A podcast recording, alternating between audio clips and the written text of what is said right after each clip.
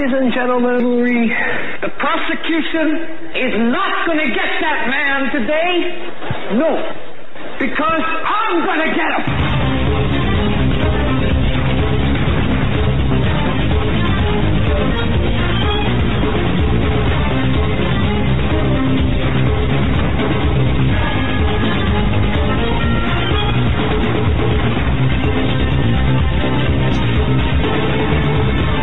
This is the Hagmann and Hagmann Report for today. It is Monday, April 10th, 2017. A lot of news, a lot of headlines, a lot of breaking information to get to, certainly. I want to welcome everyone to this edition of the Hagmann and Hagmann Report. We're broadcast live each and every weeknight, 7 to 10 p.m. Eastern Time, right here on the Global Star Radio Network. Also YouTube Live and BTR. That's uh, Blog Talk Radio. I want to thank them for carrying our program as well as Global Star, and uh, appreciate uh, appreciate everyone who tunes in via YouTube and Global Star and whatever venue you choose. Again, a lot, a lot of information to get to. Uh, folks, if you want to go to HomelandSecurityUS.com, uh, uh, and there you'll find two articles, uh, two reports. One, of course, one about one about the uh, Syrian missiles, uh, the response, the United States response to the uh, chemical weapons attack, and and how it uh, how it in the context of abortion.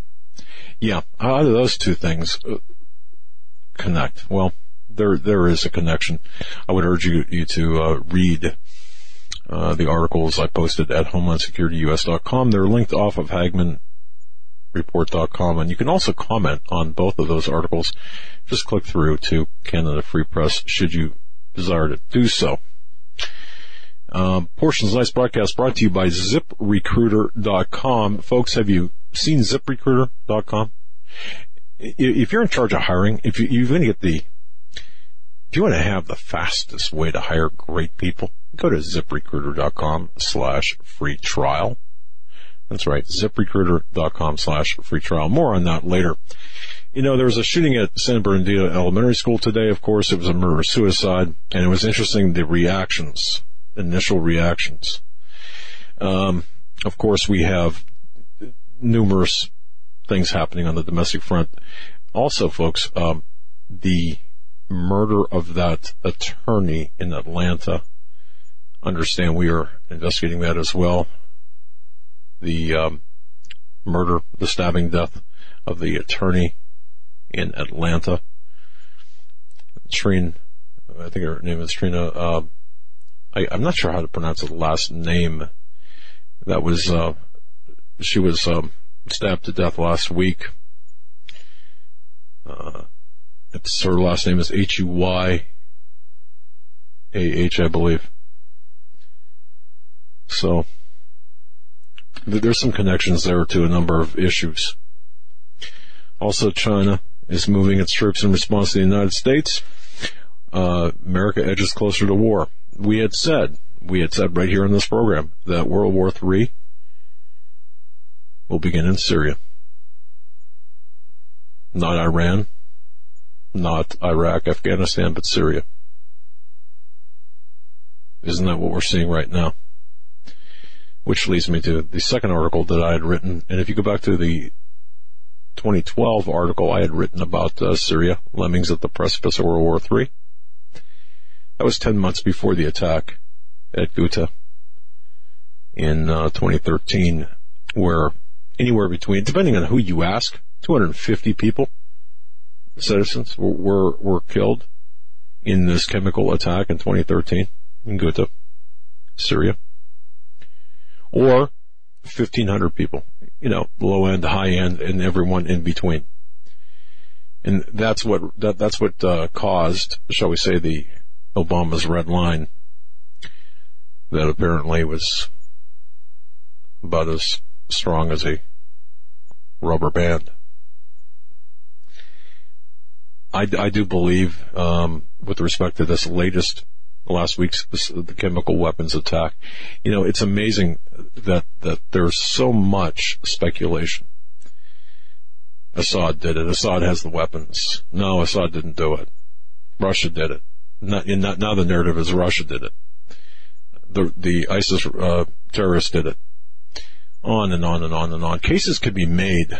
When you look at this through clear, uh, lenses, cases can be made for Assad, cases can be made for the rebels, cases can be made for, even if you want to stretch it, perhaps the Russians.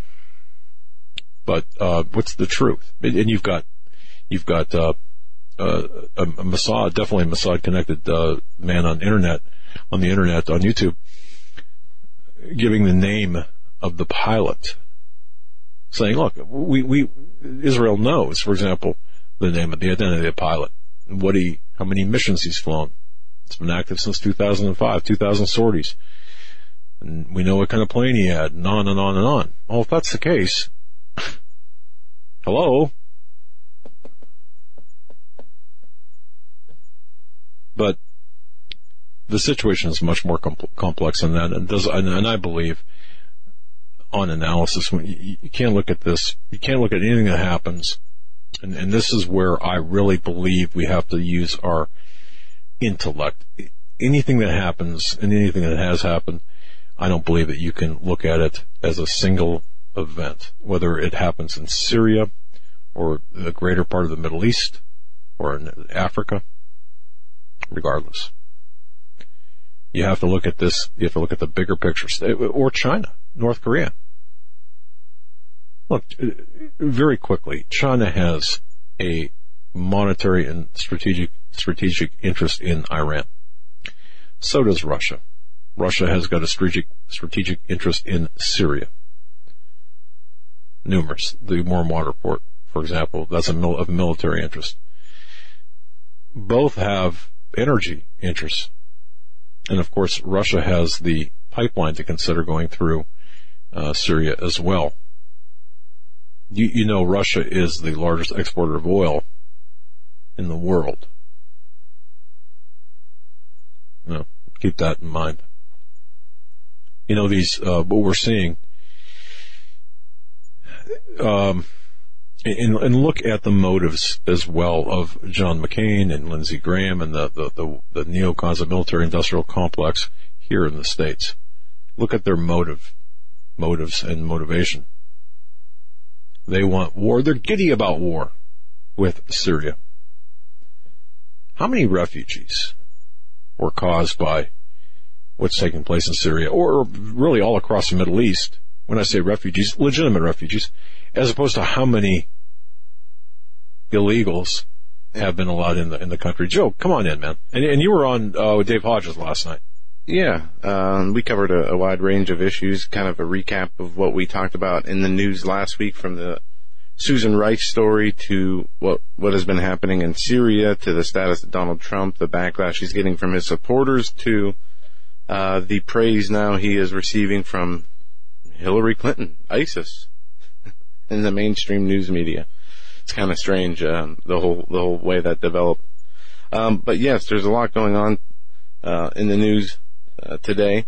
And both your articles, um, again, uh, folks, go to HagmannReport.com and click on the article there.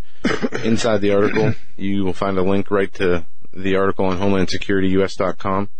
Um, and there, I like the, uh, this is the first time I visited HomelandSecurityUS.com in a while and I like the the banner and um, yeah. the way that the site's set up. It's different than than it was before. Um, many very bad things are about to happen. This is the article I started to read, the one that you had put up. Yeah, um, and, and, the, the, and where the title comes from, where, where, the title comes, and it's it was interesting, tweet, right? Yeah, it was from yeah. Donald Trump's tweet. It's interesting to see the comments on Canada Free Press. I, I just love to watch the comments. Uh, Those are the best parts of articles. You know, the the the, uh, the how many the, comments the one, until it became racist arguments? Oh, oh, you know, it's fear porn. It's fear mongering. it's fear mongering. You know, we'll take that up with Donald Trump. You you you, you moron.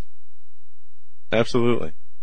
The you know the article is fear mongering. Well, uh, really. I mean, we talked about this off air last week, specifically about Donald Trump's tweet to Obama in 2013 when the chemical weapon issue happened the first time when Trump issued a barrage of tweets. in September of 2013 for days Yeah. on end about why Obama should not interfere in Syria.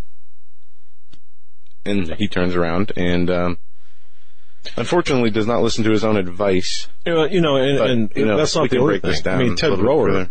Yeah. too, talked about the, uh, uh, talked about the, uh, his appointment to the FDA.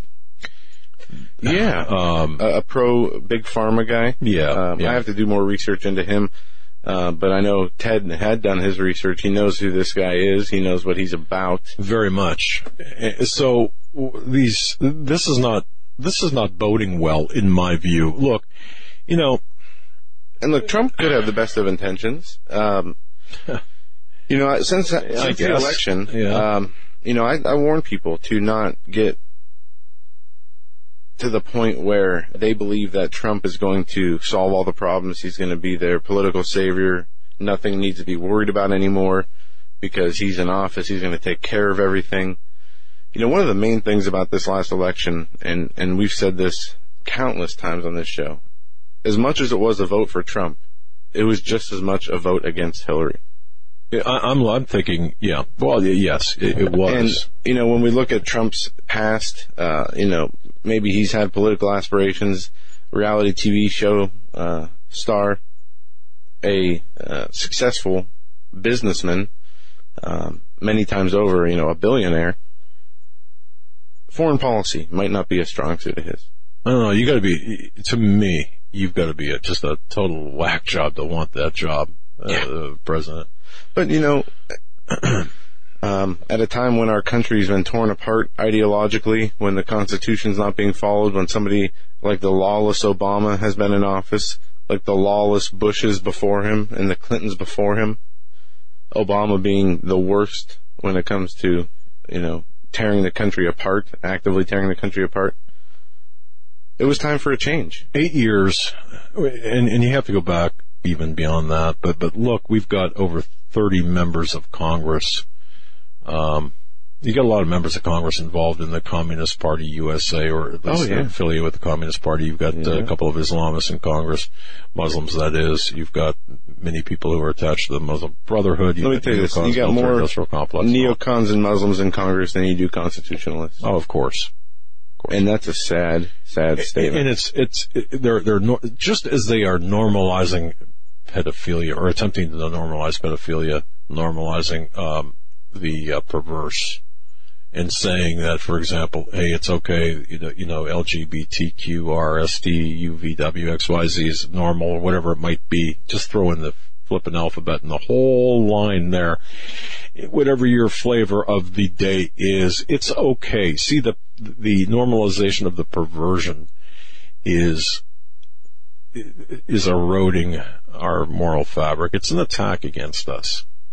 And, and you know, the one huge thing, Joe, is, you've got you've got a couple of Muslims in Congress. You say anything about about Islam, and, and for example, them taking the oath on on the Quran. You heard uh, IQ al Rassooli explain that last week. You know, you take. Uh, it, it's antithetical to, to our constitutional republic. It, it, it can't exist. It cannot coexist. Sharia, for example, cannot coexist with our constitutional republic and our constitution. It just it can't do it. Just as we can't have immoral laws that are consistent with our constitution. Nor can feminism coexist. I, no, yeah, I believe that. Yeah, well, yeah, it, Nor can homosexuality Right. coexist with Islam. Yet these are some of the biggest proponents of people to, uh, you know, bring in Islam and the tolerance for Islam. I don't know if you saw this in Sweden last week. There's this uh, big feminist group that's been working in Sweden for a long time, and they've been an advocate of the integration, bringing more refugees into Sweden, integrating them into different neighborhoods, providing them with housing, welfare, and whatnot. Well, guess what?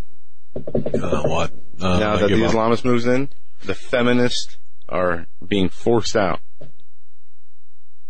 Being forced out, No. not allowed to talk in the same, so. same name.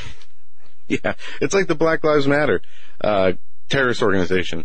And when I say that, understand I'm not saying that people who are involved in Black Lives Matter are t- is a terrorist organ- are terrorists, but there are uh, the George Soros backed radical terrorists that are running that group. And I say terrorists because and they're a hate group. They recently uh, have held rallies in a number of different schools and universities where they banned white people from attending. They said we're going to hold a rally. It's going to be for us black people. We're going to talk about our plans in the present and in the future. Wow. But white people are not allowed. Okay, so we're, we're going to have a meeting in the studio. E- Exactly. I mean, follow the logic.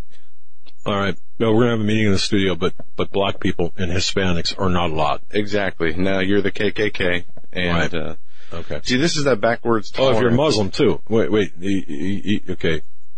Not allowed. I mean, it's, it's crazy when you look at, um, Wow. you know, Hillary Clinton last week uh, gave an interview or gave a, a speech at some um, New York. It wasn't a think tank. It was a um, some kind of award show or uh, something along those lines, where she went on to blame misogyny and a few other things for her election defeat. Anything to, but to blame the fact Her. that she's a, a lying criminal, um, you know, anti-American, anti-freedom, anti-gun, She's a communist. anti-constitution, uh, you know. She's a witch and a communist. Exactly. But that's not why she lost. She lost because of the Russian hacking and collusion. She lost because, uh, you know, the, uh, half of the country is work, you know? sexist. Yeah. It works the same way that Chris Matthews can, can go on and say the reason that, um, we're going after Susan Rice is not because of the unmasking. It's because she's she's, she's black and, and because And she's, a woman. Yeah. It, it, it, Chris Matthews. Leave, leave, leave the, leave the, you know, Oh, that stuff out of it. The, the facts. The uh, and hopefully this week we're going to have some time. Uh, I didn't have time to put it together today, but I'm I'm working on a few things. It's a, a biblical way to explain the, you know, the the uh, what the left will say is tolerance, but their hatred for everything that they oppose, but the the incessant need for you to tolerate what they believe. You know how you used to hear uh, people explain how Christians act. You know, keep it out of my world, keep it out of my face. Don't try to convert me. I don't want to hear about Jesus. Right. It's the same way, uh, only much much worse. It's the same idea. Um, instead of you know Christians trying to proselytize and convert other people by sharing their faith, these people are saying this is our ideology. If you don't like it, you're a bigot, you're a racist, you're a homophobe, you're a sexist, and basically saying you must conform to our belief system. Otherwise, you're intolerant, you're the problem, you know, you're the blankest, whatever you want to fill in. It, it, I mean, it's so backwards. Um, I agree. it- it's like Islam. Uh, you know, tolerate us being a part of your society, and, and once you do, convert to our religion or die.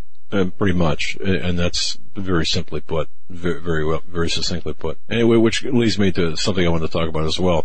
In Sydney, Australia, uh, Christians are being advised to not wear crosses and uh, to hide their religious faith. Why? Because while riding the subway, uh, a group, a small group of, Yeah. of Muslims, this gang shouted, "F Jesus." and attacked a couple on a train. And you know, now they have transport officers, much like we've got, uh, what do you, what do you call them, uh, transit authority police up here in, in, in New York and large cities. They've got the, the same in Sydney. Well, it's interesting because a group of four Middle Eastern men, or four men who appeared, who had Middle, were Middle Eastern appearance, went up to a couple, ripped a cross from a man's neck, stomped on it, said F Jesus, and, uh, just began beating him. And when, it, when some other people tried to intervene, they got beat back by these Muslims. Meanwhile, the transit authority officers stood back and just didn't do anything. Probably because uh, I, don't think they can be armed, at least not in Australia. And uh, for so No, they can't. so he, here's the answer now. Here's Australia's answer to this. Well, h- hide the crosses. Don't, I know. don't, don't talk about your religion. Hide the crosses. We certainly don't want to offend them. Are you out of your mind? I, I mean, what's next? You know, uh, Like hell. suicide to avoid offending. Oh, I'm I'm sorry for existing and believing the way I do. I, I guess I'll just have to take myself I, got, out. I got to tell you, you know, I don't know how many people remember this. Uh, It's on syndication right now. Uh, folks, one of my favorite programs back, I don't know, back in the, what was it, the early 2000s? Seems like just yesterday. Boston Legal. And, and Denny Crane had a character, head lawyer. It was William Shatner. It was Denny Crane. Gun fanatic. Okay. Always had a gun on him. Uh, and he was always shooting people or shooting up his office or whatever. Okay. That's how we handle it. That's my view. Okay. Anyone gonna, gonna rip across? uh, Now, now listen, I'm not saying you have to agree with me and I'm not saying I'm a good Christian for, for doing this. But I'll tell you something. You, you lay your hand on me, you got a better than 50-50 shot of being shot. 50-50 chance of being shot. Let me clarify that. More than a 50-50 chance you lay your hands on me. Anywhere. Okay? Just saying. I see you. I don't care if you're black, white, red, orange, purple. I don't care if you're a lesbian, a, a, a you know, a, a butch-looking guy or a butch-looking woman or a, a effeminate guy. You're you're beating on somebody because they're a Christian. Got to tell you, to have to stop you. You got a better than 50-50 chance of being shot. Hey, I'm old. I confuse easy. what are they going to do? You know, I was talking to someone too today. Oh, there, there are alternative media sites afraid of losing their their empire. They're, they build up to tens of thousands and hundreds of thousands, millions of dollars of empires. I said, you know what? I ain't got nothing to lose. And see, when you don't have anything to lose, you're not afraid to speak the truth. Right? What'd you say? When you don't have nothing to lose, you're not afraid to speak the truth. Ah! What are you to do? What are you to take from me? You're to take my, my, my, you know, 2005, uh, I'll tell you what. Ford? There's- we can arrange some things to make your life a little bit less comfortable than it is now. You want to go down there? no, I'm kidding. No, the most uh, dangerous person is the I man gave who you a has life. nothing I to lose. snuff it out. That's the old saying, right? The most dangerous person is the, the the one who has nothing left to lose. That's right. That's right. Yeah, but, but, but see, I, I'm really, what are you going to do? Sue me? Yeah. Good luck with that. Oh, wait. Oh, wait. That's already been done. What are you going to do? Come after me? Oh, just a second. Stand in line. What are you to do? Send me a nasty email? Okay. Uh, I don't know. I don't know. Yeah, I'll just say So- this. I'm not uh, anymore. Look, the gloves are off. The bets, all bets are off. Yeah, uh, you know, we are. There's a narrative at play here. There's a, there's a narrative in the mainstream media. Yeah, but by, wait a second. By the way, and I, I get emails. Okay, don't don't say. Well, quit interrupting Joe. I know I do, And I interrupt him all the time. but but So, but, but say, I got to tell you something. Okay, you mess with my dog or my wife, not necessarily in that order, or, or my family, I will I will come after you. I, I guarantee you. I that I promise you. Remember Nixon's old checker speech? Checkers speech. you might come after him, but what are you going to do when you catch him? Oh, I, I got that handled. Denny Crane. No, there's a a whole lot going in the news, and wow, we're already almost up against the break. You know, I don't know about you, but today's been moving so fast. I was just mentioning to Eric before the show that today has just flown by. Maybe it's the beautiful 70 some degree weather we have outside. I don't know, but uh I guess right before the break, I'll take some time before we jump back into the news. I uh I had a great weekend. I got to go out and get all the the fall foliage, all the leaves out of my gardens in the front and back, and uh, had a great day working outside yesterday. So I got myself a little sun, and here in the studio, I know folks can't really tell, Uh, but these lights up here that we have up here, they all winter long. I've been commenting about how white I look. Did you see in the monitor there on the TV? Hey, what's wrong with you? We Well, all have I we, thought we have the, different uh, shadow. We got I weird thought- shadows. I have a red face right now uh, from the sun that I got this weekend, but it still looks, you know, it's the lighting. It's the lighting. yeah, So we'll have to do it's Eric's fault. But I had a, Eric the tech. a great. I hope everybody had, had a great weekend, and I got to. Um, the whole reason I said that is because I started my garden. Uh, last year I didn't get a chance to do it, and this year I cleaned out a bunch of brush. I tilled the ground, started planting my seeds. I couldn't get him to mow the, the lawn, okay? At 18, 17. No, but I got to plant some some carrots, some broccoli, um, some tomatoes. I planted uh, about five or six different things, and from Texas Ready, I used the book, not the the seed Bible, but I'll have to bring the book with me tomorrow because it's a it's a great book. It tells you what plants you should plant next to each other for maximum yield, when you should plant them. Texas ready.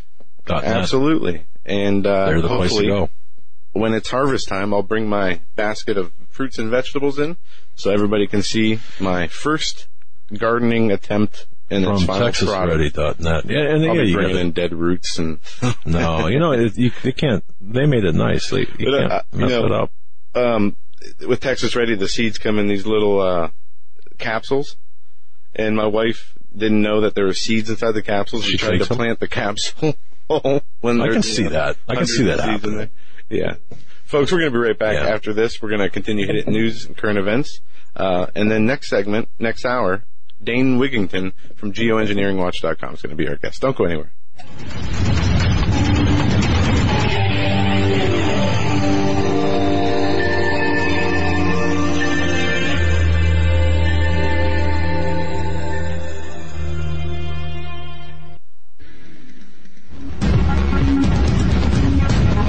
Visit HagmannReport.com for the news and articles that matter most.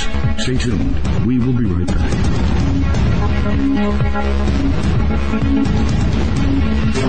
In a thrilling series of novels, T.C. Joseph takes us into the lives of three families who struggle to maintain normal lives in a world where conspiracy theory and Bible prophecy collide.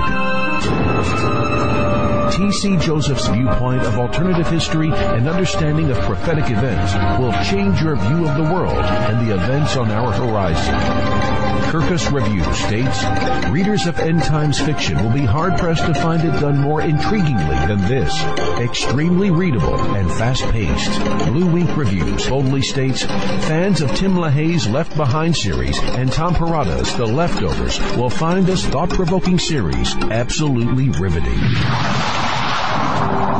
Order your copies of T.C. Joseph's This Generation series from Amazon.com. Book 1, Precipice. Book 2, Pentecost. And Book 3, Penance. In these uncertain times, it makes sense to have a sustainable backup method to cook food and boil water. If your current plan includes using a fuel burning stove or cooking over an open fire, then there's a much better way. The Minuteman Rocket Stove is a biomass burning cooking stove that only requires small quantities of sticks and twigs for fuel. The Minuteman stove is easy to use, smokeless, portable, powerful, and sustainable. For the finest in survival cooking stoves and fire starters made right here in the USA, go to MinutemanStove.com. That's MinutemanStove.com. You may never look at your city, town, or its people the same way ever again. Stained by Blood, a murder investigation based upon a true story by private investigator Douglas J. Hagmann. Using the character Mark Stiles, Hagmann takes you on a journey behind the scenes where the homicide becomes a secondary to an underworld of satanic ritual abuse, child abduction, and even mind-controlled experimentation. A world dismissed as conspiracy by those who want to keep its secrets hidden exposing the dangers, denials, and deceptions. For five years, a brutal killer remained on the loose, free to kill again. As Mark struggles to navigate the maze of bizarre twists and untangle a web of deeply hidden secrets kept by some of the most powerful and influential people in his community and beyond. Stained by Blood. Order your copy of this engaging novel today at HagmannandHagmann.com and click on the link. Stained by Blood.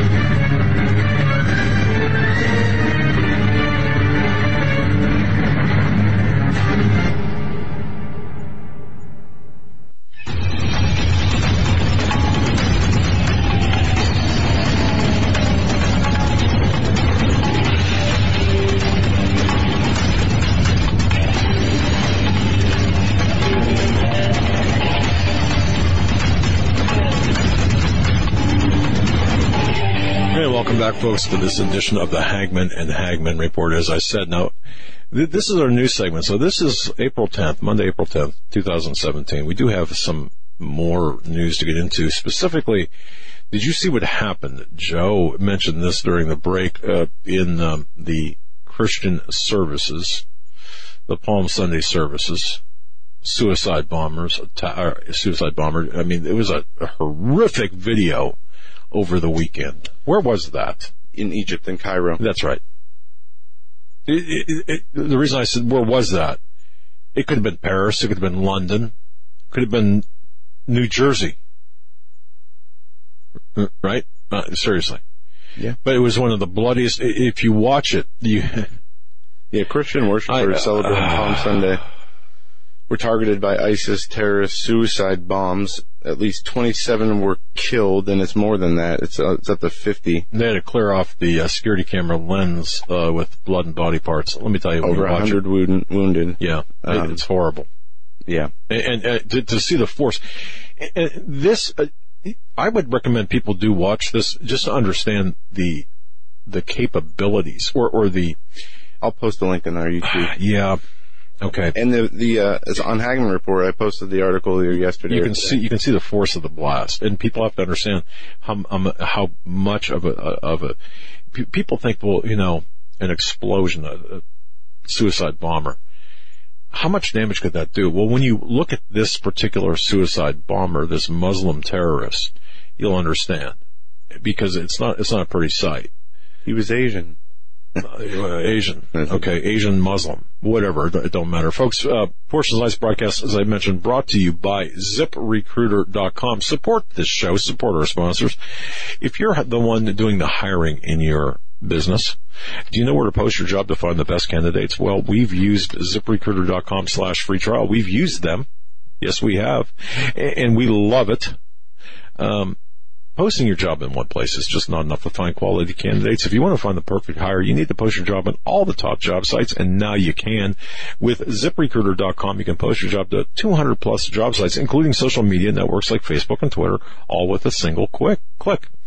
And you know, you can find candidates in any city, across the United States, any industry, anywhere. Just post once and watch your qualified candidates roll into ZipRecruiter's easy to use interface. And you know, if I can use it, anyone can use it. There's no juggling of emails or calls to your office. I like that part. You can quickly screen candidates, rate them, and hire the right person right away. Find out today why ZipRecruiter has been used by Fortune 100 companies and thousands of small business and medium-sized businesses.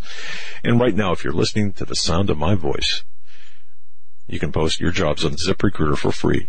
All you have to do is go to ziprecruiter.com slash free trial. That's ziprecruiter.com slash free trial. Folks, one more time to try for free, and I would urge anyone looking for, to hire that perfect candidate to try for free. Go to ziprecruiter.com slash free trial. ziprecruiter.com slash free trial. You can support this broadcast by supporting our sponsors. But as we were talking about earlier, the attacks against Christians are on the rise. We are, we are officially for Catholics in the Easter season, the Palm Sunday forward. For, for all of Christianity, we do celebrate, of course, the crucifixion and the the the uh, Christ being crucified, being died, buried, or di- died, being buried, and then rising, of course, on the third day. Sorry, I screwed that up. I was trying to make it more poetic than than what it needed to be. But uh, you know, the Muslims right now have waged or are waging a war against Christians, and we saw the facilitation of this, and this is no small thing. The if you study post World War II and you understand the communist infiltration in, in, in various areas of our government, including and especially the State Department, and you use that template for today with the Muslim infiltration into every agency, all of our intelligence agencies, the IT work is being done, as George Webb famously and exquisitely points out. George Webb, W-E-B-B, on YouTube. I'd suggest anyone, everyone look him up, follow him, and hey, even uh, mention that he you heard him on our show, and go back and listen to him on our show. But the infiltration by the Muslims in, in, our in our government is incredible. You've got Andre Carson, you've got uh, you've got Keith Ellison, two elected officials, Muslims. You've got representatives of the Muslim Brotherhood. You've got Huma Abedin, whose mother and father, famously, writing for the Muslim Brotherhood Journal and being part of Muslim Brotherhood, and Muslim Sisterhood. Just imagine what had transpired during Hillary Clinton's tenure as Secretary of State, uh, beyond what we know. But the refugee invasion or the alien invasion of Muslims into this country, the midnight flights, as Josh Tolley had exposed on his radio program and on this program. Um, and I'm amazed at how many people, conservatives, so-called self-professed conservatives, well, you know, no pictures, no story, no believe you. All right. Then get off your, your fat butt and you go down there to the airport, wherever, and you do that job. Just saying. So I know it's so hard to believe that, we have this invasion of Muslims in this country. It's just so hard to believe, right?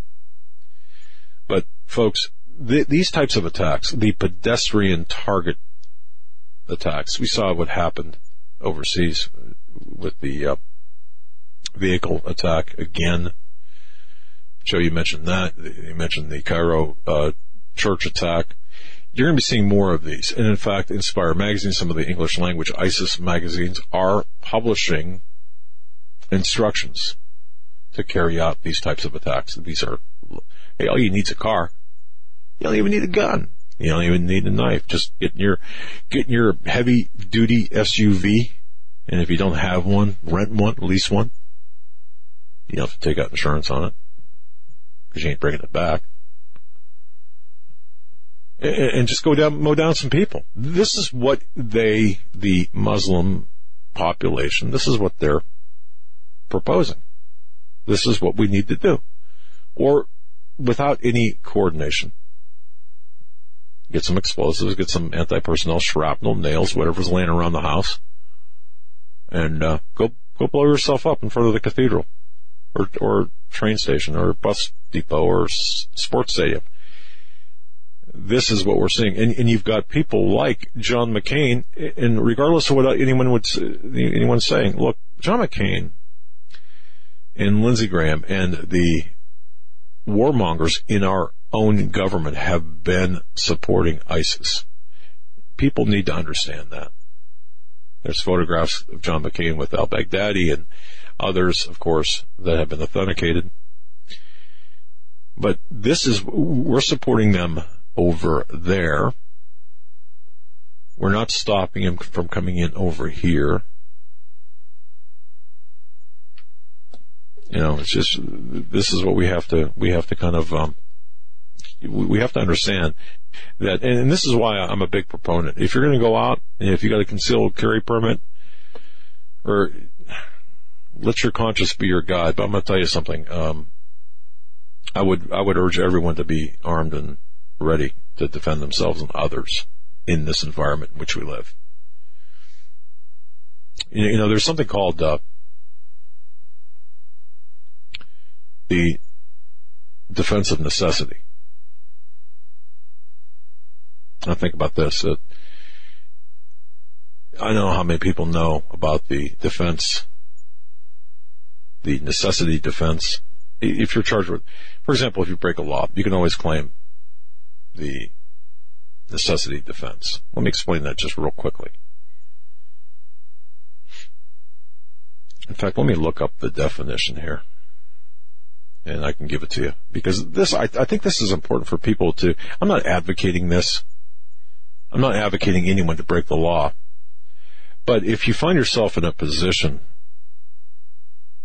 where uh, if you find yourself in a position, you'll know the position when you find yourself in that position. Here's what the necessity defense is. It's a defense that permits a person to act in a criminal manner. Listen to me carefully. a defense that permits a person to act in a criminal manner when an emergency situation, not of that person's own creation, compels the person to act in a criminal manner to avoid greater harm from occurring. Think of it this way. Say you're, uh, say you got, say you're armed and you get a personal carry permit and you're walking by this, uh, I know, this building that says absolutely no guns allowed. You know, you'll be charged with a crime if you bring a gun onto this, onto the premises. And just over the line, you see a guy raping and beating a woman. A rape, kidnapping, I don't know, you, you know what I'm talking about, right? You gonna, are you, are you gonna stop that?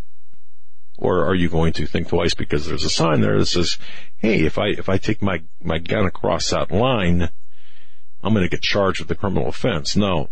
Gosh, no, I hope not. That is a necessity defense. And I know some Christians out there, and especially a couple, a couple of these old crusty crustaceans in places I won't mention Mississippi. Let me um, just say this. That have a problem with this. Oh my goodness, how could you? Because if you're like that David point, Daleiden, if- okay? if you're standing there and I don't know, say I walk in the room, I walk in the studio, and uh, Eric's beating on some homeless guy that wandered in. If I have to stop and think, I'm already far too far gone. If I see some kind of terrible injustice going on, and I find myself wondering if I should get involved or not, I might as well just pack my bags and go home. Because you either act, I guess it would be the flight or fight. Fight or flight. If you see somebody, you know, that is being injured, whether it's a man beating his wife, whether it's Well, but You know, even some- worse than that, there are some I Christians, mean, honest to goodness, taking it further, like a you know, an attempted rape, right, or right. I mean, at- at the at the the first second, your your mind comprehends what's going on. If you're not either on your way over there to stop it or running the other way, if you're standing there thinking, well, if I go and, and, and stop this, am I going to get in trouble? You're already gone. Okay, In my experience. Ex- eh, that, and I, I value that. That thank you for thinking that way because you, look, and this this is what's taking place right now with the uh, Center for Medical Progress, which no one's talking about. This where David Daleiden and uh, Susan Merritt are being charged with fel- uh, 15 felony counts. We've talked about this last week. Yeah. uh, of of wiretapping or, or uh, recording without consent, with all, all without all party consent. Well, Talk about a good case for jury nullification. Oh, Exactly right, and there are some Christians, and honest to goodness, I, I, I don't know how the Christians, the and I, and I say Christians because I am a Christian, I'm not, I can relate to this. I don't understand how some Christians can say, well, they ought not to have really done that, you know, pretended to be someone else. Okay, what in the hell is wrong with you? Are you, I mean, how mentally, spiritually, morally, intellectually bankrupt are you? Now, I, now look, I can accept that coming from, oh, I don't know, Cecile Richards from Planned Parenthood. But seriously? And Xavier Becerra, uh, the former rep- House of Representatives or former uh, prosecutor turned House of Rep Representatives, or I'm sorry, the guy that filed the charges.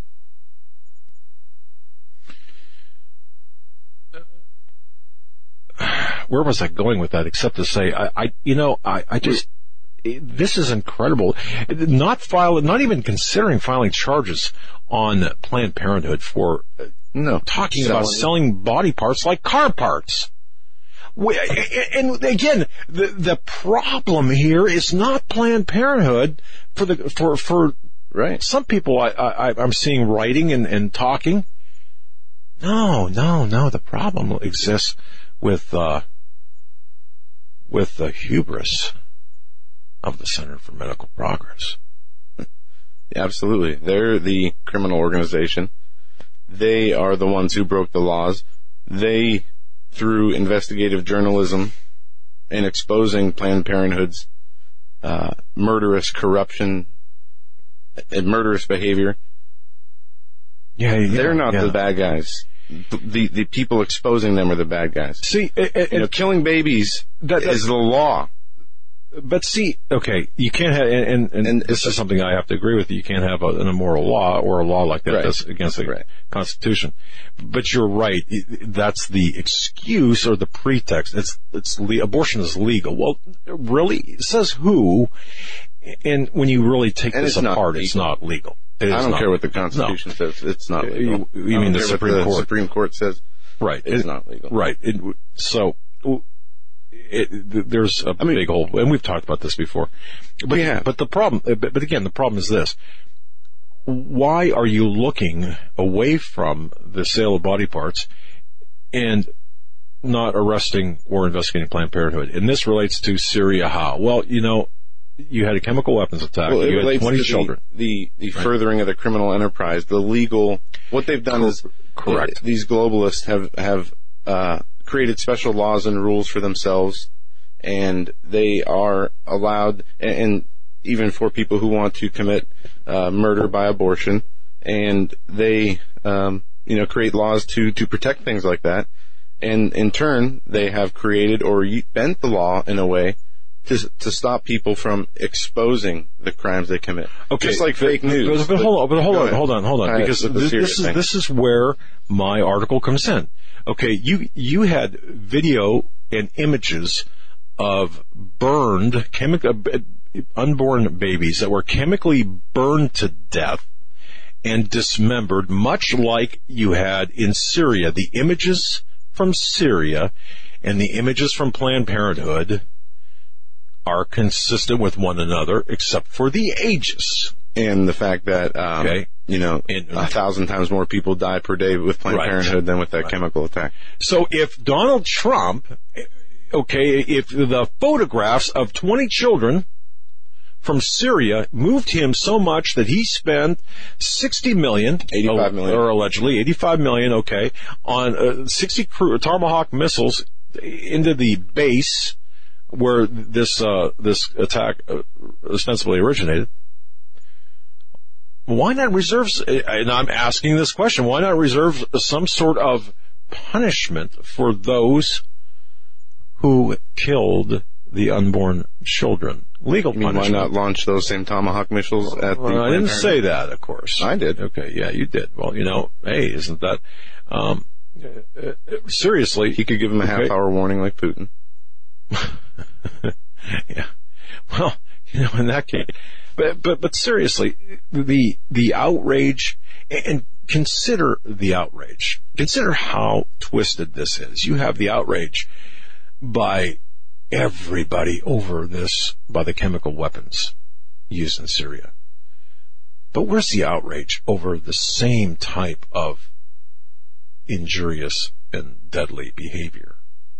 I shouldn't even say No, I mean- it's death. It's it's The argument's spot on. And what's even crazy, I mean, what, what's crazy about it is, say you're uh, outside of a Planned Parenthood and there's a woman who's pregnant, uh, walking in to get an abortion, and you shoot her in the stomach. She lives, the ba- the the baby dies. You get charged with. You will get charged uh, with murder, Murder. Yeah. even though she could have been walking in the Planned Parenthood to murder her baby. That's right. So uh, the when the law suits these people, they will use it and say, yes, that's a baby that you killed inside of her. But when they want You know, I just I just saw something here. Um, I rarely ever look at the at the um, chat, but something just said uh, uh, Trump cannot penalize criminalize abortion criminalize- because the uh, Supreme Court already made it legal. Yeah, first of all, that's a lie. That's a lie. The Supreme Court cannot, okay, the Supreme Court cannot legislate anything. They cannot make Right. law. They can interpret law. And when you go before a court, including the Supreme Court, the, the big lie here is regarding judicial supremacy. Just so you know, okay, it is between the parties of the action. It doesn't make the law or should not make the law, at least not according to our constitution and our legal system for the entire country. Now there, I know there are going to be attorneys saying, "Oh, judicial but wait a minute, wait a minute, wait a minute." Roe v. Wade, oh, you know, no, no, no. Settle down and understand what the law says. All right, we accept it as such, but that's not what the, our that's not what our Constitution allows for, or precedent with respect to the. it, well, precedent does, but So abortion is not legal any more than homosexual marriage is legal. It's a perversion. You cannot reconcile, if you can't reconcile the, uh, if you can't reconcile the action with the Constitution, the Supreme Court cannot, cannot create that activity out of whole cloth or that legalization in quotation marks out of whole cloth. And you cannot have a law that's antithetical to our Bible and the Constitution.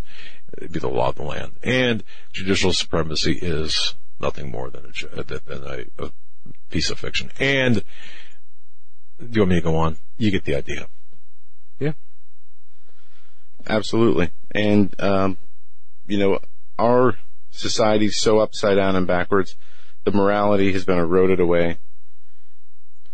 Never to be seen again unless we have a societal collapse. And there's a, a few areas I, I, thought we could have went tonight in this first segment, in this first uh, hour, but we really didn't have time. So I just want to kind of get into some highlights. Sure. Um, going back to Brzezinski's book, oh, yeah. Totalitarian Dictatorships and Autocracy. I just wanted to read this one part about education because Brzezinski does a great job in pointing out what it really is. Um, it's from the inception. Absolutely, it's in, it's uh, indoctrination, and he says so. And he talks about the the larger the purpose for the education process is to utilize the propaganda for the efforts of the regime, and in this part for the totalitarian uh, nature uh, to continue to promote the ideology of the regime and or party. And the it, it goes on to say in this chapter, and I'm not going to read it all. He says the distinction between education and propaganda becomes increasingly blurred as far as the broadly moral and social fields of study are concerned. Education, like ideology, becomes an instrument in the hands of the regime and takes upon itself the definition of truth. Did you hear that? Yeah. It takes upon its it takes upon itself the definition of truth. It also goes on to say, in order to be able to direct an educational system to respond um, to the regime's directives, it is necessary to organize uh, an official hierarchy. It also goes on to say what is more important in an educational system is uh, to be um, is the notion that uh, human beings, of course, with the premise of the totalitarian emphasis on education, is a long-range arm of propaganda. What they want to do is create a genuine enthusiasm for educational reforms for progressive education. And what they talk about, what it goes on to talk about here, is how it's uh, child-centered and it is um, one of the most powerful tools to create the new uh, way of thinking for the citizen. And just like they say, you know, from cradle to grave, um, this is one of the most powerful tools uh, that they have is the education system to mold students to the totalitarian or regime's way of thinking. And again, you know, creating a truth. Creating a truth, not telling the truth, teaching the truth, teaching the history, teaching the. That's right. You know, Pay the attention to those words.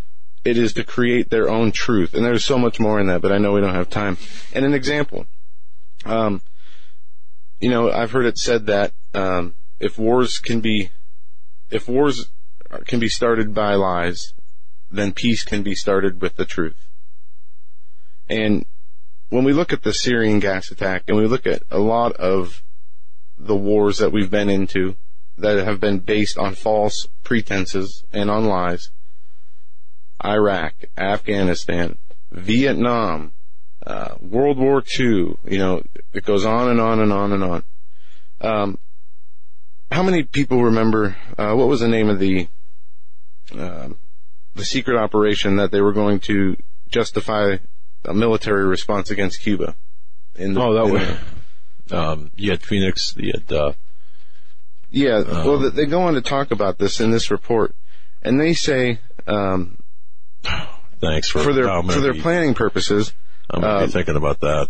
they want to get engaged in a war, and they say since it would be desirable to use legitimate provocation as the basis for U.S. military intervention in Cuba, instead we should use a cover or a deceptive plan. Mongoose. and Operation Northwoods, Northwoods is, and they list Well- they have they have lists here how to um, establish a credible attack start rumors, one, uh, and then they go on from there to sink a ship, blame it on the enemy. Gee, where, where'd that happen? Huh. They talk about, um, you know, kidnapping dissident or kidnapping uh, diplomats to create a provocation for the other side. Blow up an aircraft at an air base. And, and it goes on and on and on. But basically what it boils down to is they want to start a terror camp. They wanted to start a terror campaign Right. against our own country. They even say they attack Florida. Sure. Sure. Uh, Now, Using- you you gotta go back in time though. Right, right. And this is just one example. Uh, but there's, there's pages of different, you know, how about we do this? How about we do that? All these, and, and this is the, the MO, the modus operandi for the last 50, 70 years. That's right. They create a problem. They have the solution. It's a Hegelian dialectic. Exactly. And it's all done through lies and deception. And when we have some more time, we're going to go over some more of this stuff in detail because this is the narrative we see today. And not only do we have this narrative of wars through deception, wars through lies for the purposes of money, uh, gathering and resource gathering and extermination of the people, we now have, you know, this new liberal insanity Lock and uh, load. The, you know, hate tolerance. The tolerance hate. You tolerate what I am and what I believe. Otherwise, you're a bigot and you have no right to live. Justification for extermination. And I say again, lock and load. We'll be right back with Dane Wigington, geoengineeringwatch.com. Don't go anywhere. It's going to be a great next hour.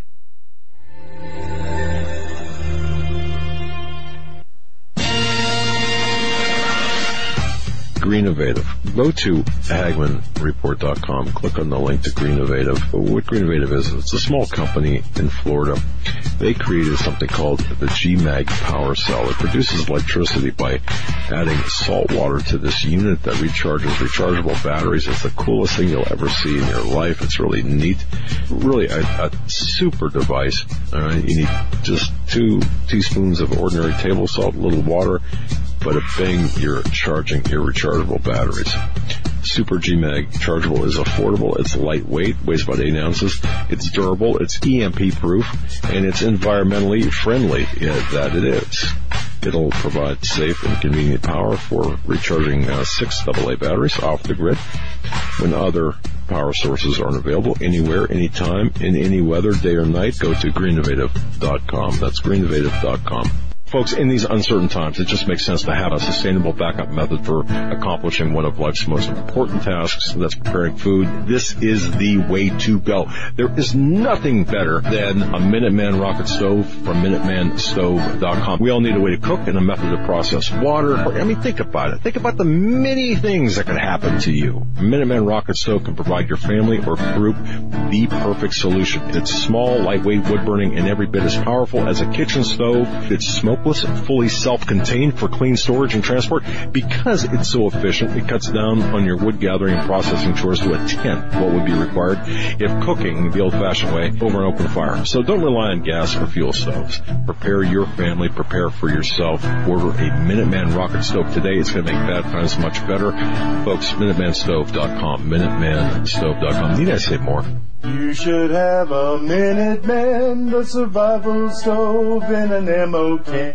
For investors, timberland has become the symbol of safety. Global tropical timber demand continues to surge as the world's population increases. The need for managed, sustainable timber production forests has never been greater. When stock markets crash, trees keep growing. Direct ownership of fully managed tropical timberland acreage is now available to accredited investors. Prime, valuable hardwood groves close to the beautiful Costa Rican border generate and maintain superior long-term wealth. Consider visiting our forest plantations. Qualified accredited investors should go to precioustimberprofits.com or dial 855-888-6288 for more information. Call 855-888-6288 or visit precioustimberprofits.com. This announcement does not constitute either an offer to sell securities or a solicitation of an offer to purchase. Offering made by prospectus only. 855-888-6288 precioustimberprofits.com. precioustimberprofits.com.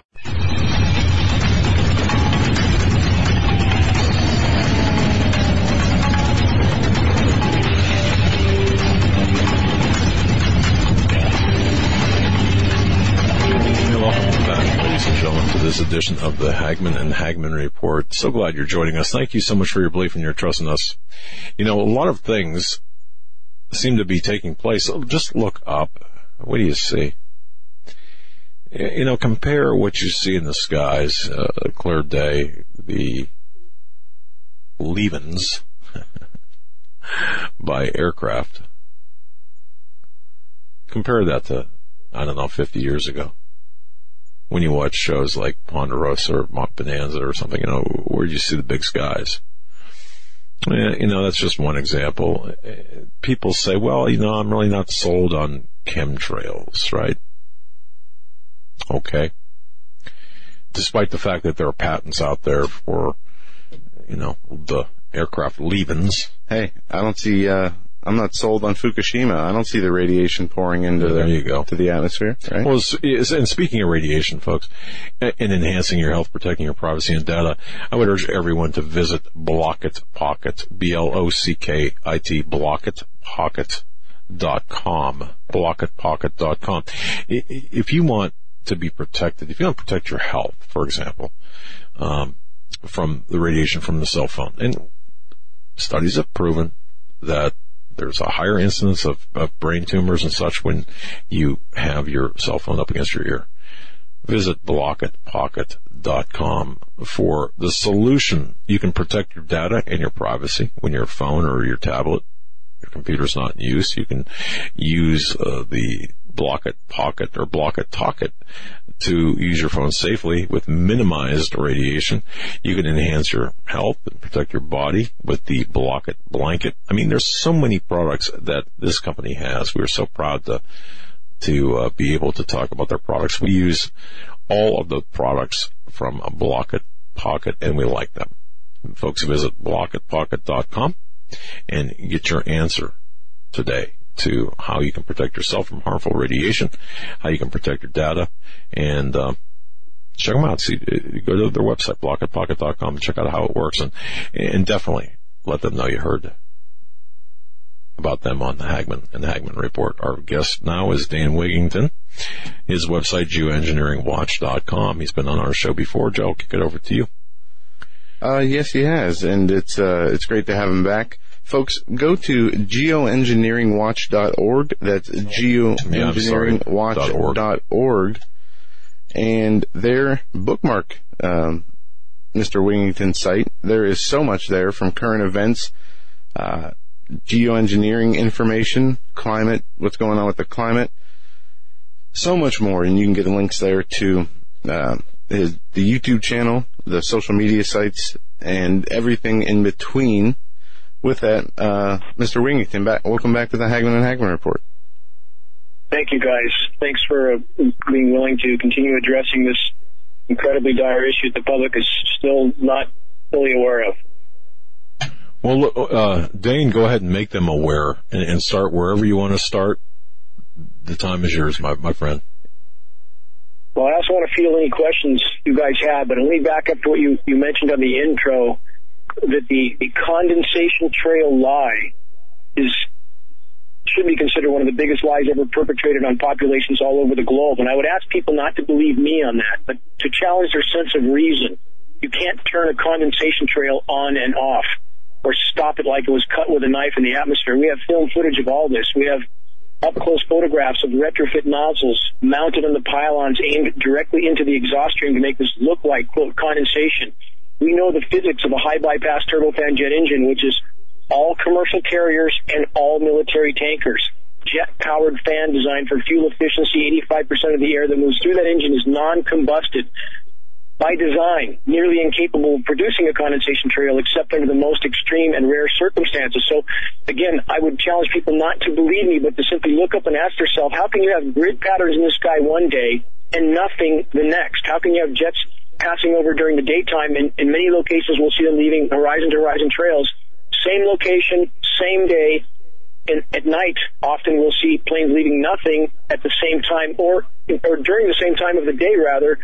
We can see one jet leaving a trail from horizon to horizon. And if you're at a spot where you can hear and, and notice the jets going over that are leaving nothing, people need to challenge their sense of reason. How could you have one aircraft leaving a trail from horizon to horizon, the other aircraft leaving nothing? And bottom line, as you guys correctly stated, we have patents for this. We have Senate documents, 750 pages long, presidential documents. We have every science institution on the planet discussing this issue front and center. Every government all over the globe discussing this issue front and center. All saying we have to do it. We must do it. We're going to need to do it, but none of them admitting it's already going on because once the population finds out they've been a part of a grand and lethal experiment without their knowledge or consent that's highly toxic and has done irreparable damage to themselves, their children, their health, and the environment, I think we're going to have people in the streets with their pitchforks and torches, guys. Well, I wish you were. I, I wish you were correct with the pitchfork and torches. Uh, unfortunately, I don't think that will happen until uh, you know the creature comforts are taken away, such as the internet, the TV, and people's ability to. Yeah, and you know I, the. I, I put you on that, but that point is very close. And when people understand how much of a part this issue played in that happening, I think at that moment, uh, I, I would agree with you completely. This is Doug, right? It's hard for me to hear This where is- I'm at. No, this is Joe. Uh, Oh, Joe, I'm sorry, Joe. I didn't know if it was you or uh, Joe. You know, I would agree with you completely on that point, but I would argue that that window is very close. I mean, people certainly will stay in their apathy until the last possible moment. No argument. But when they when their health wanes and their their bubble is popped from an imploding environment, and there's nowhere to run, nowhere to hide, and they realize that we're at the end of the paradigm that they have known. At that point, I think we may see the forced wake up of populations. Dane, for those people who might be hearing about this for the first time, which I can't believe it, but if you are, okay, thanks for joining us. Here's what we want to know. Who, what, when, where, why, and how, basically. Okay. I mean, and I know that's like, what are you talking about? Shut up, Doug. But no, if you can, uh, Dane, if you can address that, when did it start? What is it? Why are they doing it? And so on. Who's doing it? Can you just give us a kind of a Cliff Notes version of that? Absolutely. I'll give you the quick rundown. Let's start with this. For those on this issue, it's imperative for legitimacy and credibility to use the science terms. When people go to research this issue, if they use the chemtrails term, although that term is descriptive and many like to use it, it's counterproductive to our cause because they search that term. The first thing they come to is conspiracy theory and hoax from official sources because there's no science basis for that term, even though it accurately describes what we see. If we stick to climate engineering, geoengineering, solar radiation management, those types of terms, we find hard science. The who, what, when, where. Who, all roads lead back to the central bankers. All roads. They control militaries, they control countries, and they certainly control climate engineering. Now, if we look back at the time frames of these programs, they were deployed at a large scale in about 1945, and we have Senate documents to confirm that as of that time, the U.S. government admitted it was the primary global weather modification nation at that time. We'll publish that document again. In fact, your your listeners can search geoengineering massive Senate document, and they'll find our site. We're the original ones to post that document, and they'll find highlighted excerpts, so they don't have to trudge through 750 pages, but they'll find highlighted excerpts that will shock them. The stated purpose, the why. The primary stated purpose is solar radiation management to slow down a runaway greenhouse effect. And if we look at data leading up to 1945, governments around the globe were certainly aware that we had a problem on our hands. And this was their stated means of trying to hide that problem. It's not mitigation. It's simply a way to try to hide it from populations as long as possible, to keep business as usual as long as possible, and, and this is very important, weather warfare. Because any form of climate modification should be, must be considered a form of weather warfare. There are always massive downstream consequences from intervening with Earth's natural systems. So while they're trying to paint this now today as some sort of benevolent program, which couldn't be further from the truth, to try to mitigate climate disintegration, we know from 70 years of data that not only have these programs not mitigated the climate disruptions we see, they're exacerbating them radically. Why would we expect otherwise? Now they're too committed to what they have done to turn back. So what they do is to continue doubling down. And we have weather modification, historical weather, or weather warfare instances all throughout this history back to 1945. Project Popeye in Vietnam. We have uh, uh, Project Stormfury. We have incidences recently. Every time a country shows resistance to U.S. policy, they're immediately wiped out with weather disasters. And when we know they have the kind of sway over the weather system that they have, and we can see what they're doing on satellite imagery, we can, we have images, guys, that I'm not sure if you've seen, but I would I would encourage your listeners to search Geoengineering Watch NASA satellite imagery they'll see satellite images that leave no question at all that massive climate modification is going on. They're, these photographs are shocking. You don't need to know anything about meteorology. And we have this type of proof to such a degree that there can be no reasonable doubt at this point that these programs are real, ongoing. It's about power and control ultimately. But there are many, many aspects to this, many layers to it many objectives to it, and that's important for your listeners to understand also. You can't try to put this in a single box. There, there are a great complexity of things going on at once. Yes, there are. And, you know, just to give some people a, a brief history, uh, cloud seeding is, is, something that we hear of. Uh, you know, weather modification. In 1977, the UN uh, the United Nations General Assembly Resolution 31-72 um, prohibited the the military or any other hostile use of weather modification techniques. That's back in 77. So when you have the United Nations issuing uh, a resolution for uh, you know basically the banning of weather wars, it shows that they had the capabilities back then. Now, there's You're countless out. number of articles. Same, I mean, these, these people will deny the chemtrailing. They'll say, you know, oh, it's just ice crystals in the plane, coming off the back of the plane. And as you said, uh, Dane, you know, one day they, there'll be hundreds of them in the sky, the next day there won't be any. Um, it, so it doesn't explain, you know, what's really going on there. But from, from cloud seeding for the purposes of creating or, or stopping rain what we have now, admitted by the government, and there's patents out there, as you said, there's proof out there, as you said, the U.S. federal government has admittedly not only been cloud seeding with the intentions of, of, manipulating weather, they've been spraying toxic heavy metals into the atmosphere for the purposes of, of what they say are, you know, to reflect the sunlight back out into space in order to lower CO2 levels, as they say. Now that's admitted, and that's been admitted for years. At the same time, they will deny chemtrails. For whatever reason, it's like Pizzagate.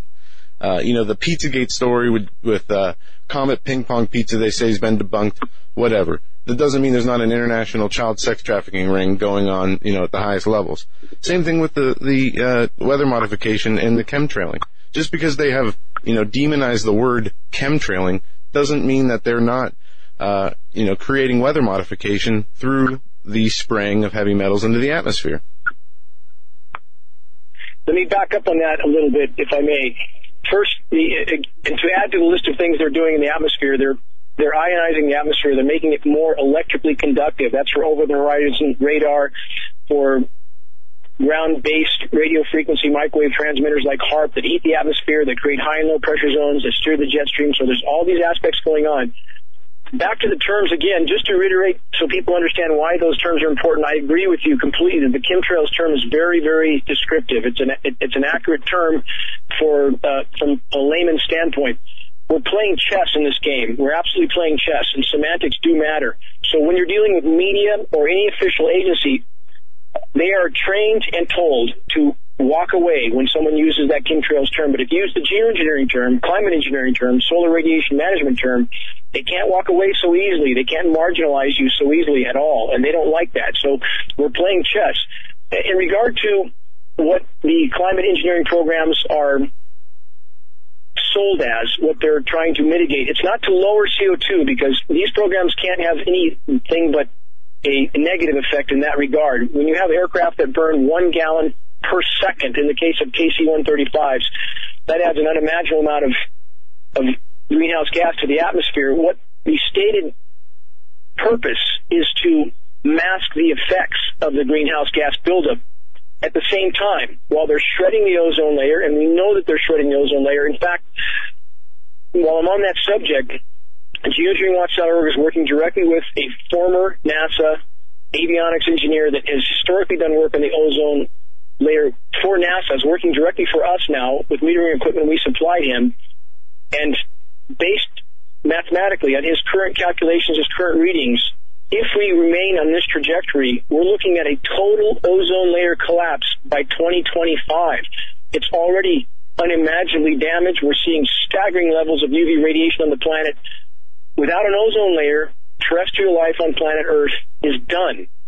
And that's how severe our situation is right now. So climate engineering, back to what I stated earlier in the show, as they've used these programs for ultimately for purposes of power and control and to mask the severity of damage done while doing yet more damage, the more damage they do, in their mind, the more they have to ramp up these programs to hide the damage done, inflicting even more damage. I, I hope that that scenario makes sense. In regard to the CO2 situation, I realize there's a lot of people who have been convinced that the more the better, it's wonderful, it's plant food, we need it. That's all true. We do need it, and it is essential, but too much is not helpful, and this is not about taking sides with Al Gore. I'm not an Al Gore fan, but his hypocrisy is mind numbing to me that he can make the kind of film he made and, and own stock in the very companies he claimed to be fighting. But we have oceans that are acidifying so radically right now that the marine life is, is, is dying off in mass. And we have other factors as well. We have Fukushima, as you guys so correctly mentioned. We have the U.S. Navy using what's left of our marine ecosystems for practice for everything from depleted uranium to other types of explosives, munitions, chemicals. I mean, they're using the ocean for an absolute toxic ballistic waste dump. Uh, it's a wonder anything's alive. But on top of that, we have the shredded ozone layer that I mentioned, which is now producing such intense UV, it's slaughtering global plankton. Global plankton populations are down some 50 to 60 percent. Plankton produce more than half of Earth's oxygen content. It's the base of the food chain. That food chain is collapsing. The oceans are superheating. We're seeing stratification or layering of the ocean. They're not mixing anymore. That's related to climate engineering. And this is very important. We're seeing, because of that heating, we're seeing thawing and releasing formerly frozen methane hydrates on the seabed. And the methane issue is what your listeners should consider, much more than CO2. Methane is exponentially more powerful a greenhouse gas over a 10 year time horizon from 100 to 120 times more powerful. And we have methane fields in the Arctic alone that contain enough methane in those reservoirs, if fully released, would cause a Permian style mass extinction on our planet 100 times over. So climate engineering is making all of this worse, not better. Okay. Okay. Now, I'm just curious. You, said you mentioned the methane field in the Arctic, I believe. Could that is there something in the Antarctic that's attracting the attention of all kinds of you know uh, high officials? Um, yes. Or is that is that related to what you're referring to, or what you're talking about, or is this what do you know about that? Although methane fields are now appearing, methane releases are happening in Antarctica as well, and those reservoirs were not recognized until recently. We appear to have massively powerful ground-based radio frequency microwave transmission centers in Antarctica. We can see the, the radio frequency signature in places like New Zealand and other locations. And the radio frequency transmissions have very, very dire capabilities. So when we see, and I want to, I want to refer this to very hard data from known recognized sources so that people don't roll their eyes and walk away without doing some legitimate investigation. When we see the combination of ground-based radio frequency transmissions focused on a particular location in Earth's strata, they can bounce these signals off the atmosphere because the atmosphere has been made more reflective, electrically conductive, and when we see these signals centered in a particular location, for example, as occurred before the Haiti quake and before the Japanese quake. We have institutions like MIT stating on the record that they they monitored unexplainable and radical atmospheric heating directly above the epicenters in those locations and others in the days prior to the quake. Now, we have science institutions that are paid to try to explain things away, trying to somehow connect the atmospheric heating with the pressure in the seismically sensitive zone. That's backwards. That's exactly backwards. The atmospheric heating over those zones which is the signature of the reflection of that signal from the reflected atmosphere being aimed back down into Earth's strata in a seismically sensitive zone, and it heats those zones. What happens, guys, when you put something in the microwave and you crank it up long enough, so it, it explodes. And when you create that kind of heating with microwave transmissions in a sensitive, seismically sensitive zone, bad things happen. Just like with fracking, bad things happen when you when you start to interfere with Earth's strata. So we have some very diabolical aspects to this that we can go on into for a long time. Back to Antarctica. Again, we see a lot of seismic activity in New Zealand. We saw in 2011 U.S. diplomats left, were told to leave New Zealand, and they did hours before a, a devastating quake hit Christchurch and that was on a day they were scheduled for meetings there. They, without explanation, packed up, picked up, and left. The last quake we just had in New Zealand, John Kerry was there only hours before that quake happened and left. Is this all a coincidence? And for those who don't think that this kind of activity is possible, how many people would have thought that I could be talking to you right now on a box a thousand or two thousand or three thousand miles away if we went back 100 or 150 years, people would have thought that was impossible. Splitting the atom was impossible.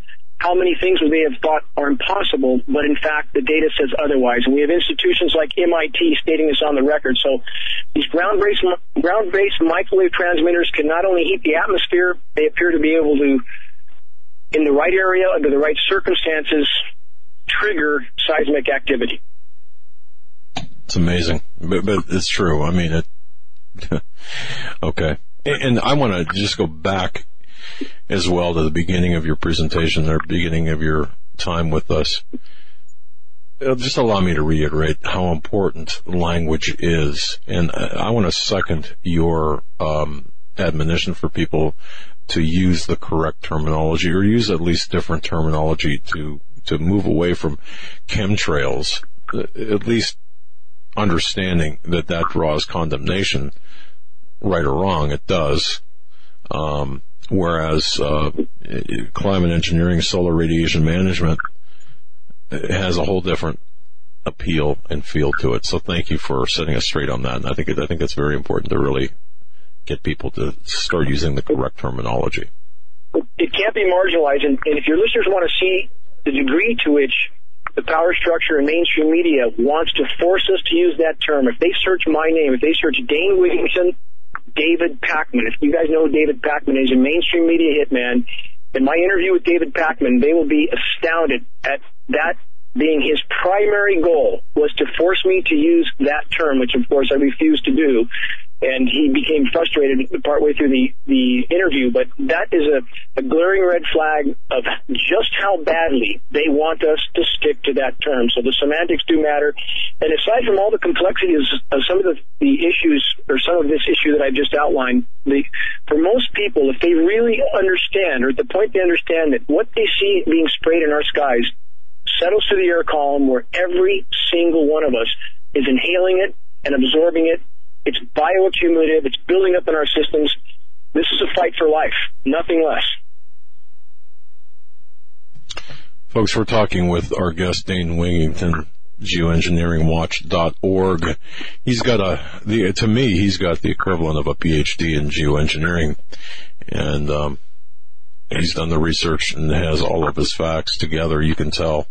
And his website, geoengineeringwatch.org, is the the premier website for information of this type.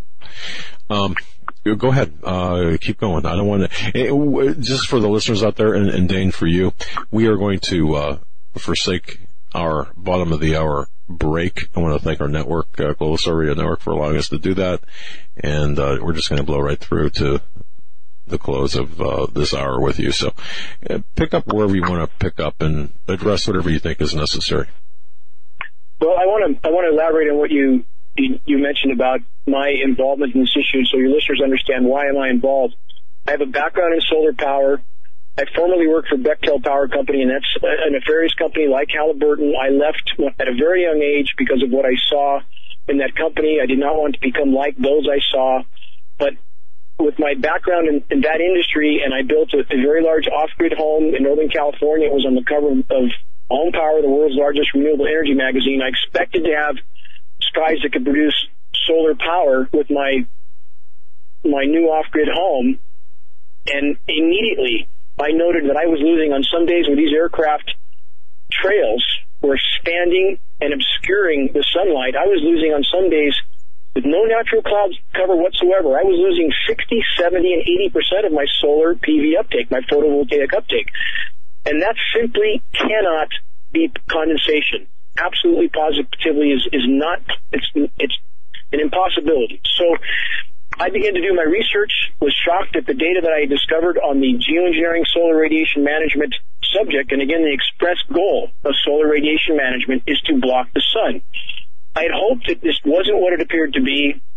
I began to test my precipitation, hoping, praying that I would not find the primary elements named in climate engineering patents in my rain, which would prove it was in the air column, which would prove that this is exactly what it appeared to be.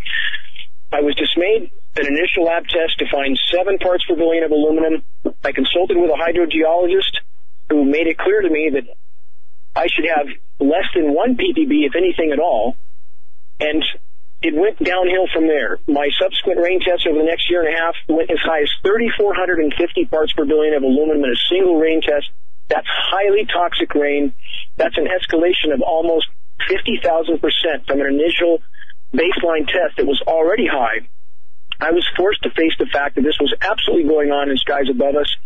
It was raining down on everything. Again, bioavailable materials that are bioaccumulative, building up not just in me, but in the ecosystem itself.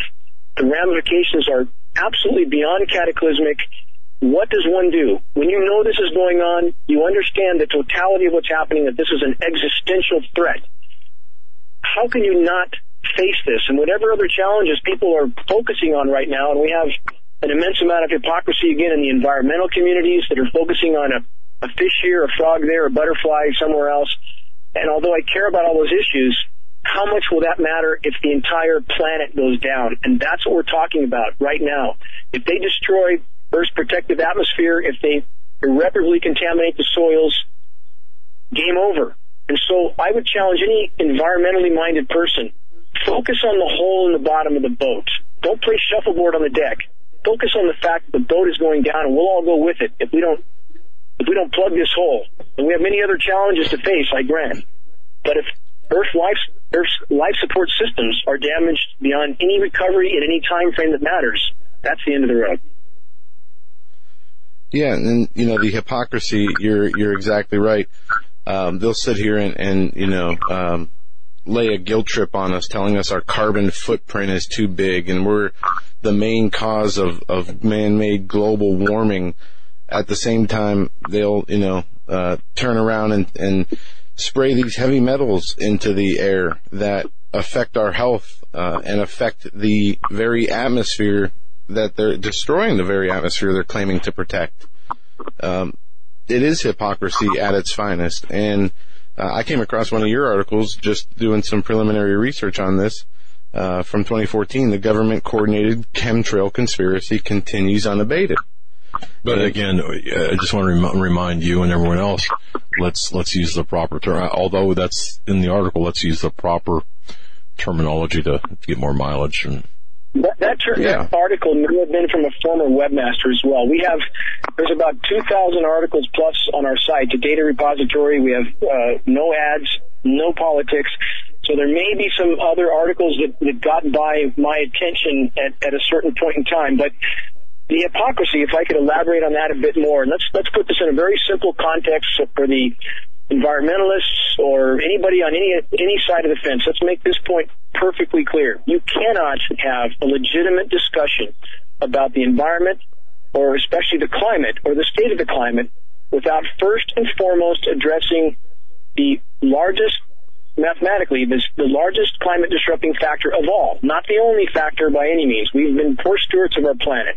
But the largest disrupting factor of all mathematically is climate engineering. So how can anyone who claims to care about the environment think they're having a legitimate discussion about the climate unless or until they address this issue first? Exactly. And I, do want to say that the article that you just posted, uh, what was it, uh, Saturday maybe? Friday, Saturday, something like that. Uh, uh, the Geoengineering Watch Global Alert News, April 8th, 2017. Interesting indeed. Um, you reference Obama, Bush, Clinton, of course, and Trump in this.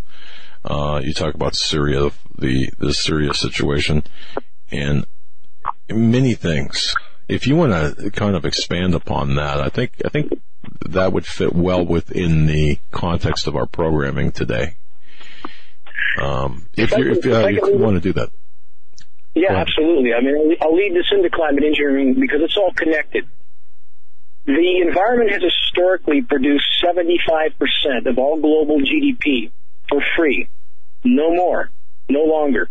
So, no matter how much they fictitiously pump up the stock market to pacify people, to make them think the retirement accounts are still intact and somehow everything will work itself out, that's not the case. And at the point in time that those in power can no longer hide the severity of what's unfolding, the fact that the current paradigm is not sustainable, it's imploding, and that what they have done, climate engineering in particular, has prevented the planet from positively responding to the damage done. Let's look at the carbon content. We've had eras in Earth's history where the CO2 levels were significantly higher than they are today. And during those periods, we had often thriving ecosystems. Now, the, the Pliocene epoch, 5.2 million years ago, we had carbon counts considerably higher. We had a thriving Western U.S., not a droughted out, dying Western U.S. We also had sea levels that were 100 feet higher. That's a problem for civilization. So, we, again, back to their attempt to hide the severity of what's unfolding. That's part of why they're they're shading the more wealthy countries. And, and guys, I'm not sure if you see, saw that I posted about a week and a half ago data that reflected that globally, the first world militarized nations are warming at a much slower pace than the poorer nations. Now, how can that possibly be without climate engineering? So we have an attempt again to hide the severity once unfolding, and in the, in the meantime, doing a tremendous amount more damage. Had they not done climate engineering for the last seven plus decades on a large scale. The forests, because of increased rainfall, you must have more rainfall on a warming planet unless you have climate engineering, which blocks the sun, which thwarts evaporation, which reduces wind, which again reduces evaporation. Short of climate engineering, you would have forests around the globe that, because of these changes, would actually be thriving. They would be uptaking more carbon. They would be reducing atmospheric carbon. But because of climate engineering, because of the shredded ozone layer, because of the toxified soils, we have a completely disrupted hydrological cycle. We have more dry lightning because we have an ionized atmosphere. It's more electrically conductive. We have the worst of, of all aspects. We have forest foliage that's covered with aluminum, barium, and other heavy metals. These are incendiary dusts from every direction. Climate engineering is completely disrupting the planet's natural life support systems. So we're, we're back to the power structure having committed us all to this experiment from no return, and we know they do this. This is business as usual. When they detonated nuclear bombs initially, they really didn't know what the chain reaction would be. Then they went on to detonate hydrogen bombs in the magnetosphere, and we data indicates there's still ramifications from that today. These people are not sane, and for those who would say they would never do this to themselves, that excuse simply does not hold water. How many things have those in power done to themselves already? And as you guys correctly mentioned, Fukushima. Fukushima is a nuclear volcano with no technology to fix it, no end in sight. Fukushima may eventually cause a demise of huge sections of the planet, if not the whole planet, if other aspects don't get us first. And they're building 60 more nuke plants right now. We're not dealing with sanity. We have enough nuclear weaponry to kill mathematically human life on Earth about 12,000 times over, not dealing with sanity. So people need to look through a clear lens. They need to stop living on ideology, bias, and preconception and understand that if we continue to interfere with Earth's life support systems and climate engineering being mathematically the greatest and most immediate threat we face, short of nuclear cataclysm, we don't deal with that, nothing else will matter. Very interesting, and I know that you addressed this in your article on your website. A couple of uh, well, a number of uh, emails to the studio wanting to know your take, your opinion, whether Donald, President Donald Trump, number one, knows about the, um, the uh, process of climate engineering using aircraft. Number two, has the power to stop it. And three, if he does or doesn't, why hasn't he taken steps to do so, or or has he? I sort of skipped over that when I when I when I got going to try to lay this out. I apologize for that. Let's talk about Mr. Trump. Yes, he knows. There's no question he knows. A retired U.S. Air Force Major General that I've been communicating with and working with directly for a year and a half held a meeting in his home with Trump's top campaign people and Carson's top campaign people about a year and a half ago. They were all given materials supplied by geoengineeringwatch.org, very comprehensive materials, inarguable materials, inarguable proof of this issue and what do we see happening? And as an article I published about two weeks ago, making clear that Trump's appointees are absolutely 100% in favor and supportive of geoengineering. And when I point out that type of criticism, I'm careful to make sure people understand the case is true with Obama's, Clinton's, Bush's, and everyone else going all the way back to the start of these programs in the mid 1940s. And we have the congressional documents to prove this. We have congressional documents, Senate documents to prove collusion between competing nations like Russia, China, and the U.S. cooperating, completely cooperating on this issue. Whatever other visible surface tensions there are between these nations, they are absolutely, completely cooperating on the climate engineering issue because they're all doing it. They're all covering for each other. They're all doing it for their own reasons. And there's, because of the cross-border ramifications, they have to cooperate, and the Senate documents speak of this cooperation. And your listeners can look at this and look at, they can read these statements for themselves. And even as of 1978, when this particular document was drafted, it names 12 federal agencies, 10 major universities. Climate engineering is a global Manhattan project. And, and to explain to your listeners as well, the difference between climate engineering and localized regional weather modification programs. Completely different animal. In fact, the localized weather modification programs are simply a red herring to distract people from what's really going on. So when you see a small single engine propeller driven plane with some flares strapped to the wings, that's simply a distraction. Compare that to a KC 130, KC 35 that uh, can carry 60 to 70 tons, KC-10, C-17 Globemaster. We're talking about massive payloads.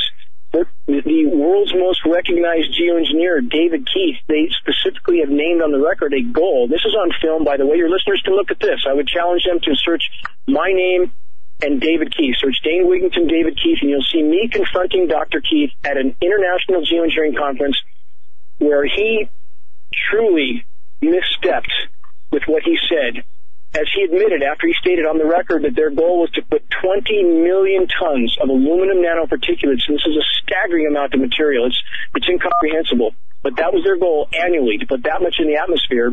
And when I confronted him, he admitted on the record that they have done no toxicological studies whatsoever. They do not care about the consequences. So back to Trump, I would argue this, that he, like Obama, like Bush's, like Clinton's, is on the end of a leash of the military industrial complex. And we're back to what's happening in Syria right now.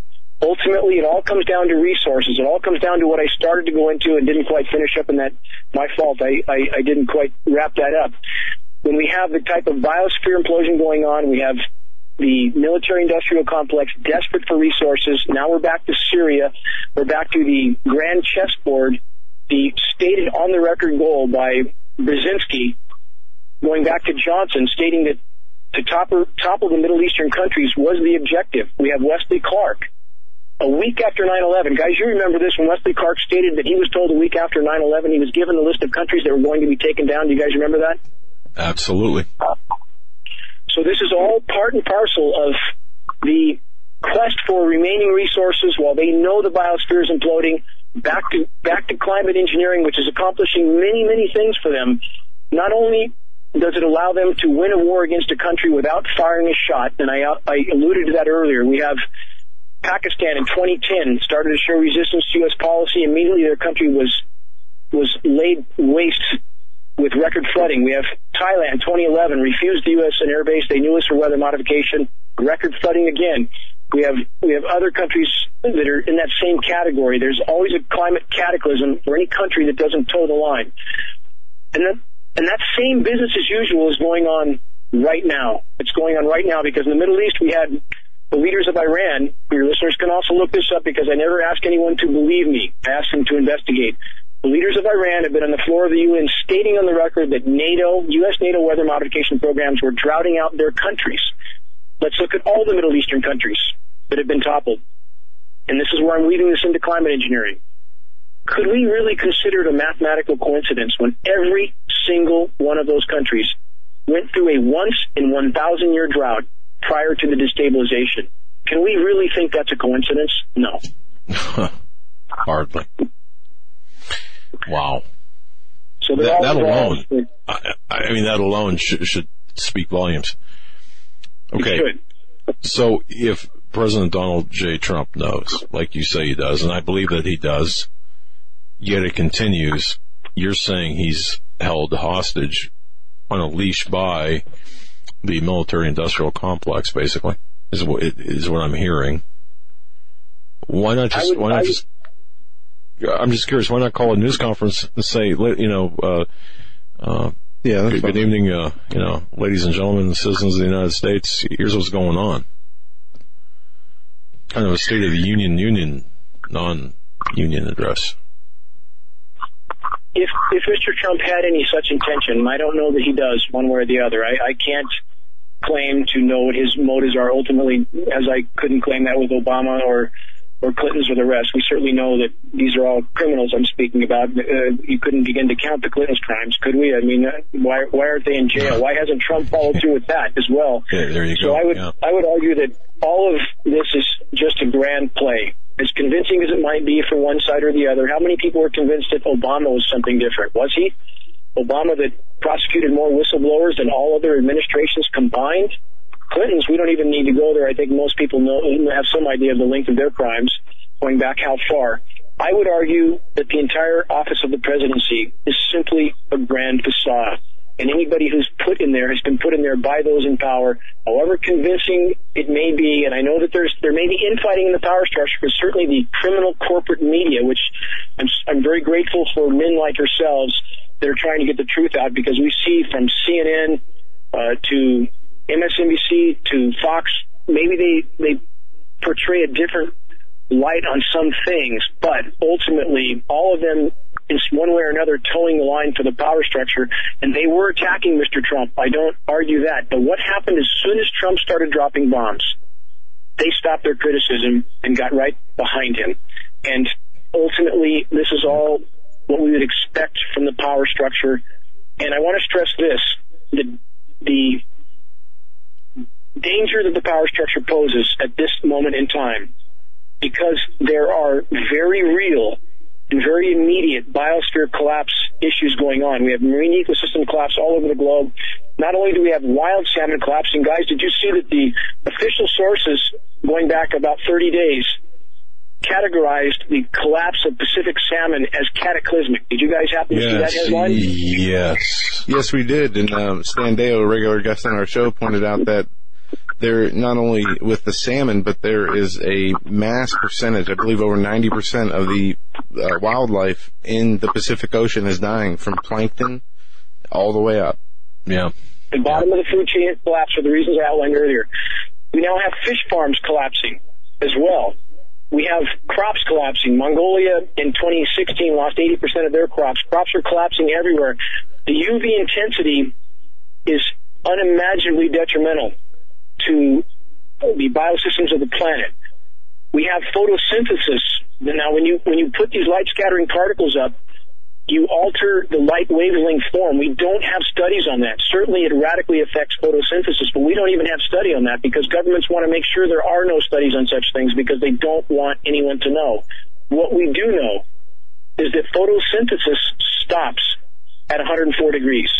It tapers down to that point and it stops at 104 degrees. We've had temperatures already in late March, and early April, and from Africa to India, we've had temperatures that early in the year of 125 degrees. Armenia doesn't cover this. And so for your listeners to understand the degree to which they can create temporary toxic cool downs in places like the U.S., you guys remember all the snow in Boston in 2014, 2015, right? Yes. Yes, and, and, we, we've got some of that here in the middle Atlantic, yeah. So those are chemically nucleated events. We can see it happening on radar. I've captured it multiple times on radar loops where you can see bands of drifting rain cells that suddenly, without any, without any reason based on the laws of physics, flash out to frozen precipitation at above freezing temperatures. How can that happen? Happens Okay. from chemical ice nucleation. Uh, uh, okay, now, now, for example, the Boston snowfall. Why? What, just, I'm, I'm curious as to why they would do that. Was, is there a specific reason? Yes. To cause the societal division and confusion over an unimaginably important issue, the state of the biosphere, the state of the climate. So when they can create a condition like that, even for somebody in California, for example, in 2014, when we were 90 degrees in winter, 90. But when they see a headline like that, and they don't want to believe there's anything wrong with the planet because they hate Al Gore, we all hate Al Gore, right? I mean, Al Gore's a hypocrite, an unimaginable hypocrite. We, we know that. But that doesn't mean that everything he said was false. In fact, I would argue this. Much of what Al Gore presented is false in the opposite direction of what people think. It's far worse than anything Mr. Gore has stated. But for me, when a man is a, is a hypocrite as he is, owning stock in the very companies he claims to be trying to struggle against, I, I, I have no stomach for that hypocrisy, but when you create that kind of event like they did in Boston, when they make it snow in the pyramids, when they make it snow in the United Arab Emirates, Saudi Arabia, and people see that headline, that's all they need to solidify them in their opinion, in their denial, and now we have division in the population, just like they create division with race, other issues, political. Divided houses cannot stand. And the same is true, especially in this most important issue, the state of the biosphere, which allows us to live on this planet. When you destroy that, we're back to game over. So when they create these kinds of headlines, it creates immense doubt in people's minds that there's anything wrong with the climate at all. Even though at the same time Boston was getting record snow, there was no snow in, in some locations 14,000 feet up in the Sierras. And let me give an example of chemical ice nucleation that happened about six weeks ago in Northern California. We had warm moisture flowing in off the Pacific, somehow magically made it over the six, seven thousand foot coastal ranges without dropping any snow. It was still rain, but somehow it snowed at the valley floor in Redding, California at 500 foot elevation. At the very same time as that moisture went over locations east of Redding, locations as high as 14,000 feet, still raining. Tell me how it can snow at 500 foot elevation at above freezing temperatures and and still rain at 14,000 feet. This is happening, and we have the patents for this process. It's important your listeners understand that. Fox News, Popular Science all covered the fact that the Chinese government was artificially nucleating snowstorms. Exactly what I'm describing. Your listeners can look that up. I would challenge them, look that up. And they'll find out how this this is being used as a tool to confuse the population on the true state of the climate. They're manipulating data as well. We're seeing an underreporting of temperatures, four and five degrees in every location we check. And when they chemically nucleate a layer, it, creates a shallow layer of cold air at the surface, so you have much higher temperatures aloft. So it's not really cooling things down, it's only hiding the problem. I'm communicating directly with pilots, Gulfstream pilots, two of them, that contacted me because they were so alarmed at the temperatures they're seeing at altitude, in some cases 35 and 40 degrees above anything they've seen before. Temperatures so warm at at above 40,000 feet in some instances, the alarms went off in their aircraft. This, this recently happened. They had to descend, emergency descent, because there was not enough density in the air because the temperatures were too warm. So what I'm saying is the severity of our situation, the immediacy of it is far beyond what most people understand. And climate engineering is being used as a tool to hide that and to confuse and divide the population, as well as weather warfare, as well as over the horizon radar, as well as DARPA, EMP weapons. There's a long list of, of agendas being carried out. But I simply would challenge your listeners to investigate anything, everything I'm saying, and understand that climate engineering is the crown jewel of global power structures, the absolute crown jewel. They can win a war, they can subdue populations, and I would argue this. We know what they're spraying is toxic. We already know that. Lab tests prove it. We have lab tests from around the globe.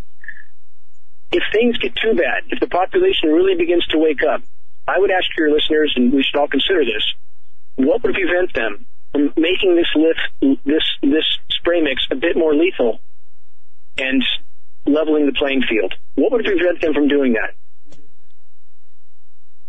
Nothing, and they would Hey, just Corona. wait for the right, you know, the right opportunity, the right time.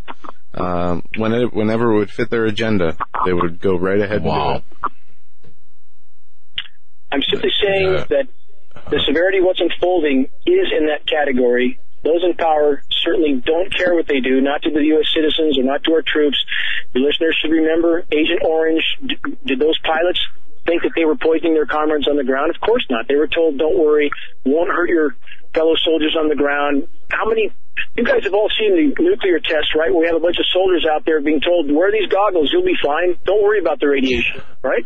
Yeah, yeah, yeah. yes. You know, that's, Yeah. I, that's what we have. I- oh man. Okay. What? what that's how severe is- it is. continuing on at this, uh, we we have about five minutes left. Uh, If they continue doing what they're doing at the pace they're doing it at, um, how much time we got? Not Before- much. Yeah. Not, not in this course. Uh, let me put this in mathematical terms. At the rate we're losing species right now, we're losing species on planet Earth at nearly 300 a day. That's 300 species of plant, animal, and insect going extinct every single day. And for those that would argue it's all natural, it's all happened before, that's absolute nonsense. Mathematically speaking, that rate is 15,000 times the background rate. That's a million and a half percent of normal, and there's nothing normal about that. We've lost 60% diverse wildlife in the last 40 years. 60%. And this is a, an unimaginably non-linear equation. You need to understand that term. Your listeners need to consider that. Non-linear. At the rate we're progressing on this trajectory right now, mathematically speaking, we will have a completely different planet in 10 years. And if we stay on this trajectory, we'll have a lifeless planet. And that's how severe our situation is. And it will seem like this can't be true to people until they find their shelves are emptied out, as we talked about in the beginning of the show. And I want to stress this. Your listeners probably don't know this. The U.S. is importing tens of billions of dollars worth of food from abroad to keep U.S. stores stocked up to hide the severity of what's happening from the U.S. population. They're importing food from countries that are starving to death at the barrel of a gun in order to keep our shelves stocked because that keeps the U.S. population pacified. And the U.S. population is the largest potential counterbalancing force left on the planet. We must wake up the U.S. population. Before we run out of time, if I could get to how people can help, because everyone can have a huge part in changing our trajectory, in salvaging what's left, if they simply help us to credibly sound the alarm, and I stress the word credibly and efficiently.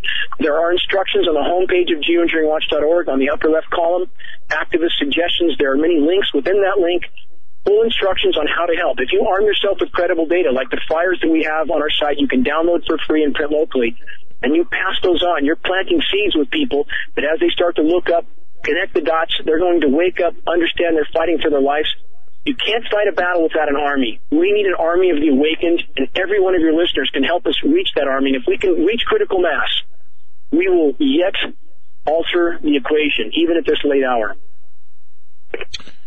Dane Absolutely Wigington, Dane Wigington, geoengineeringwatch.org. Folks, I would urge everyone to go to his website and download those documents. Let's fight and, and contact and support, support this man.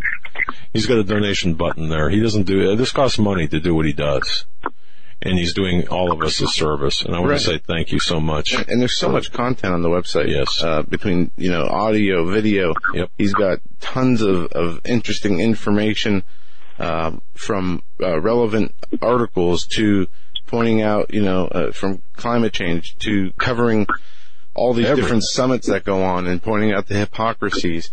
This is your one-stop shop for, for the geoengineering, um, chemical warfare that we've been enduring as a population for some time now. And Mr. Wigington, I want to thank you so much for, for doing the work that you do. It's very important. Credibly sound the alarm, folks. As he said, credibly sound the alarm and use the, the proper terminology so we can get the point across. Mr. Wigington, thank you. God bless you, my friend. If I could, if I can express my gratitude back to both of you, no matter how much work and research I do or we do, and no matter how much data we post, without media people like yourselves showing the courage to help us disseminate that information, we wouldn't get it out. So this is absolutely a team effort. It's all of us working together that can still make the difference. My deepest gratitude to both of you. Thank you, sir. Thank you very much. Look We forward to hearing from you yeah. in the future here. Yeah, and, and please support Mr. Wigington and his work and spread the word because we need to be in the fight. God bless you, my friend. Thank you so much. Thank you, guys. Wow. All right. That that's a fantastic uh, website, by the way. Yeah. His website. Absolutely, uh, very informative, and it's a topic that you know, with this heavy news cycle we have, with the terror attacks, with the uh, political division, the lies, the insanity out there. You know, topics like this, topics like Fukushima, um, seem to fall under And, the radar. y'all don't, y'all don't think we need to be prepared? I mean, it's just as bad as, as you know, uh, having drinking contaminated water or eating poisonous food. We are being poisoned. Not only are they manipulating the weather, not only are they, uh, you know, continuing to spray heavy toxic metals into the air. This affects our health directly. It affects the health of us, our plants, and anything that's outside, and it needs to be continue to be investigated. And thank you, Dane, for all your hard work. We'll be right back. Just what kind of thriller predicts the future? In three days in the belly of the beast, Daniel Holdings wrote about the God particle before CERN actually discovered the God particle. In As the Darkness Falls, Daniel wrote about an Islamist terrorist confederacy that rose up out of Syria and declared a caliphate three years before ISIS was ever heard of. In his newest novel, Between the Veil, Daniel talks about a space between dimensions where supernatural beings can walk. He says that these novels are a warning from the Creator to his creation. Will war come to America? Will the world's economies collapse? Are we looking at increased earthquakes and volcanic activity? Will the United States fall into civil war? You can find all of Daniel's work at his website, danielholdings.com. That's danielholdings.com. All of these things and more are talked about in Daniel's books. To find out what's coming next, go to danielholdings.com.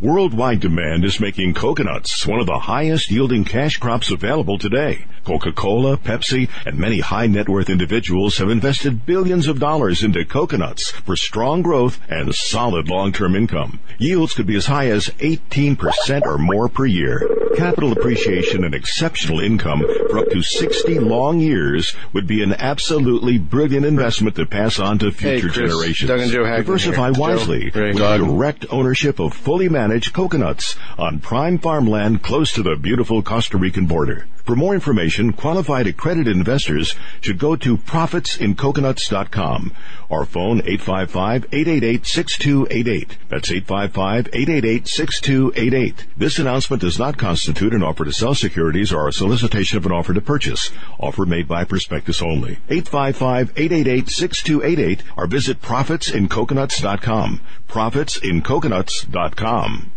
You may never look at your city, town, or its people the same way ever again. Stained by Blood, a murder investigation based upon a true story by private investigator Douglas J. Hagmann. Using the character Mark Stiles, Hagmann takes you on a journey behind the scenes where the homicide becomes a secondary to an underworld of satanic ritual abuse, child abduction, and even mind-controlled experimentation.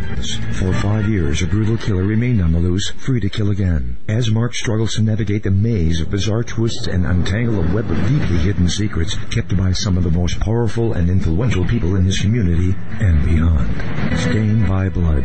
Order your copy of this engaging novel today at hagmannandhagmann.com and click on the link. Stained by Blood at hagmannandhagmann.com and click on the link. Stained by Blood.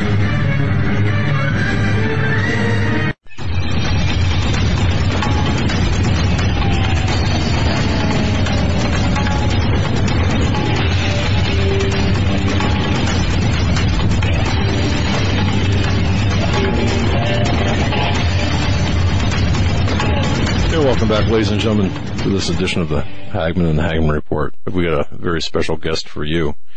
Um, before we get to our guest, folks, tradingpostinthewoods.com. My daughter is looking for a remedy for something today. And I gotta tell you, she found it at tradingpostinthewoods.com, tradingpostinthewoods.com.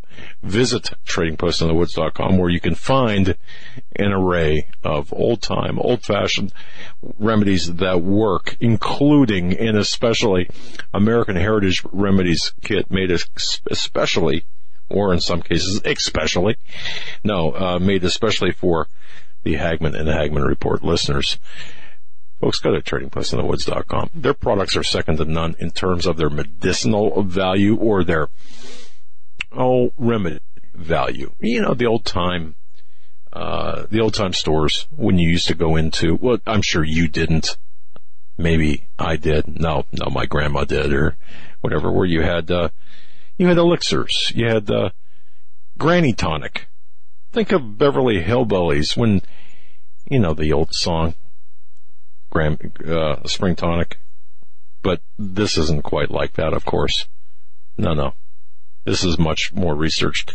This is a family business. This is a business where the principals actually, their experience, uh, they have so much first responding experience in uh, major disasters, minor disasters, and they created these special remedies kits just to have on hand. And I got to tell you, they work. They work, whether it's a sore throat, stomach, cold, whatever.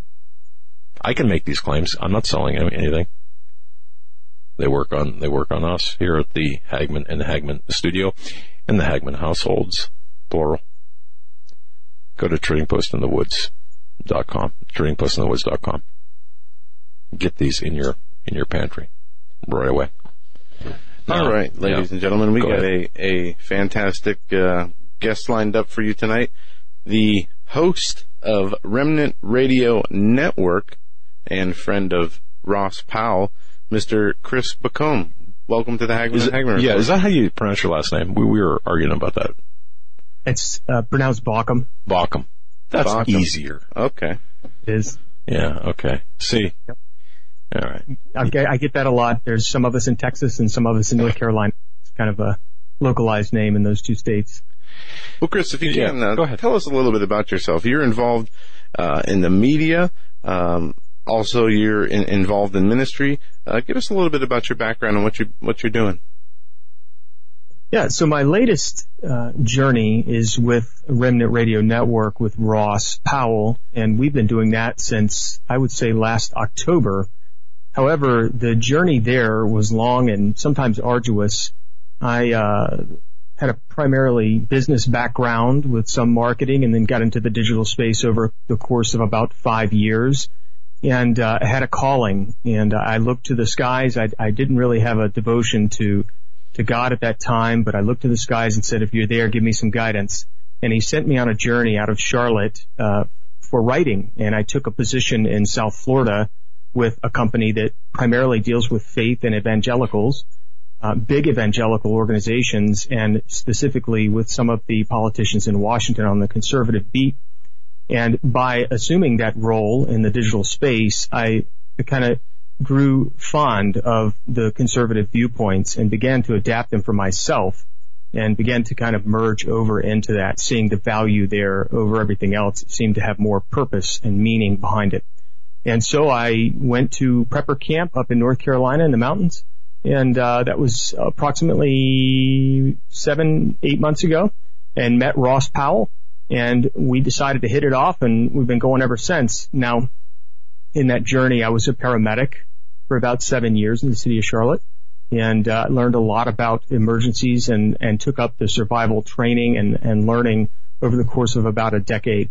I'm still learning. I don't know everything, and uh, and the further this has progressed, of course, we've gotten into the geopolitical space over the past I would say year with the elections and we dealt with some of that in the organization I was with. I'm no longer with them. I'm on my own now. But that's kind of my history. Okay. And you, you host, uh, you're a host on the Remnant Radio Network, correct? Yes, yes. The Remnant Radio Network is uh, all about getting the word out there to the watchmen on the tower and letting people know, screaming from the rooftops to get ready and get prepared for some of the potential catastrophes that face us. Of course, we'd all like to live in a world that felt like Disney, but that's not what's going on. That's not the writing on the wall. And so we've taken up the, the duty to go out there and preach the ministry and also bring in different guests that have backgrounds in different survival areas and news authors and other people to try to uh, really grab as many people as we can and bring them into the fold. It's not for fame. It's not for celebrity. It really is just for the mission at hand, which is to try to help people uh, save their souls and get back on the right side of the tracks here and help the country out. And folks, there's a, a website, remnantradionetwork.com. Go there and bookmark that site. Also, homegrownprepper.com, uh, where I'm reading here you share uh, uh, a knowledge and experience with my father as a, being an, a paramedic, an EMT. Correct. I did not know that. Yeah. Oh, fun. That, that was in another life. That was, that was before you, you know, were born. Yeah, it, it's uh, it's something you never forget. That's for sure, and it certainly gives you perspective. I think uh, it's it's good to step back from it. When you start thinking that, hey, that's not my emergency, you you got to go. that's kind of where I got. Yeah, yeah, and you know, you find yourself carrying appendages around with you. You know, looking for the other body parts. It's a little bit. Uh, it does something to you a little bit, I think. Um, but, but, but, you know, okay, and I'm going to introduce this, and now I'm going to kind of stand back. Uh, it, I just want to inter- introduce this segment by saying that I spoke to Dr. Ted Broer today, and boy, he was on a tear. He was on a tear about uh, the FDA's, uh, well, Trump's pick for, to head the FDA, uh, Dr. Scott Gottlieb, and he talked about this on Friday's show and about the vaccines, the big uh, connections to big pharma, the fact that uh, there's this battle in neuroscience. And I think this is right up uh, our guest alley. So I'm going to kind of toss it to you, Joe, and, and just step back from this and just listen because I want to hear what uh, where this goes. You want to start there with the vaccine? I'm good start? with that. Okay. Yeah, we can start with the vaccines. It's it's kind of a personal story for me, and uh, if you guys are ready, I'll I'll share. Absolutely. The, uh, Lock and load. Yes, yes. Uh, yeah, so I have a niece that uh, was a very normal, uh, at least cognitively normal child, uh, was running a bit behind on her vaccines. And one thing led to another. Of course, she went and got her vaccines, and actually, it's a it's an in-law niece, so it's through my wife's family. Uh, at any rate, uh, she came home from her exuberance of, of vaccination shots and uh, ran a fever, and went to sleep that night and woke up the next day and was never the same. This happened in the in the blink of an eye. And we didn't know it was autism at the time. We just thought, you know, maybe she's got a cognitive impairment. And of course she did. Uh, we did come to find out it was autism that she had. And uh, she's, you know, been a challenge for my sister-in-law to take care of. Uh, quite stressful, not because she doesn't love her and give her all the care that a mother gives, but just the constant need and the constant challenges of learning. And I also have a niece with another brain disorder uh, that's genetic and hereditary in our family that's terminal. So I have a, a real sense here, and I don't I don't blame that on environmental factors at this point, but a sense that this is an impending problem because we have a community of corporations and a government that are complicit in the idea that you can uh, put food product out there with known problems and put vaccinations out there with known problems, then, you know, it's gone the data that would give us real information to measurably decide whether vaccines were good or bad for our children and then allow us to vaccinate our children and not only allow us to vaccinate them, encourage us and make it illegal if we don't or penalize us. And in this way, this is a liberty that, that they should not have any levity to control until we can do further investigation. Now, when we confronted her doctor about this, of course, the doctors really, I don't know that I blame them for what they're doing because they're getting the data and they're processing it and they're busy and they've got a lot of things going on. I think they should care. However, I was handed a document uh, that showed that this was in fact debunked and it was not the case. Now it's just really hard to argue that when you look at some of what's going on out here. I know you guys have had the guest Jim Marrs on. You had him on recently and he goes into depth about that a little bit as well. And so we'll kind of get into some of the statistics here and what's so alarming. I don't know okay. uh, how many in the public know that, but I just wanted to share. Yeah, you know, um, uh, speaking of statistics, when we had Dr. Ted Broer on on Friday, he, uh, what is it, one in 67 children now, uh, will have autism, I think are the statistics now. And I think he said by, at this pace, by 2030, all boys, or maybe it's 2050, all boys will have autism. Yeah, it's going to be it's so all, incredible. All, yeah, girls, everybody will have autism by, by 2100, apparently. Um, it is, just mind blowing. It, it's frustrating. It's something that you know makes me very angry. And people should be angry about this. I, I don't care. You know, I mean, because it's to the point where it's gotten the, the, the vaccine research. There's even been cover-ups from the companies stating that they know as much, that they know the vaccines are harmful, yet they, they continue this is to malicious. The extra additives yep. that are put in the vaccine. I mean, there's things that are put in there intentionally just to cause harm and with the autism rates, it's so, when you think of all the, the poor children and the, the, the parents who, who are, are dealt those hands, not because it's something that God intended, but because they've been poisoned, uh, you know, through this, this, the, the chemical lobotomies known as vaccines. Um, just a, a, quick side story. I had a friend, uh, he has three brothers. All of them are in, are in the army.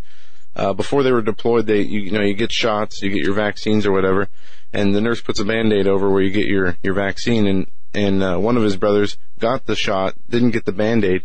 Before he was, uh, put on the plane to be deployed, they made him get another shot. He dropped right there, was paralyzed, paralyzed for the rest of his life.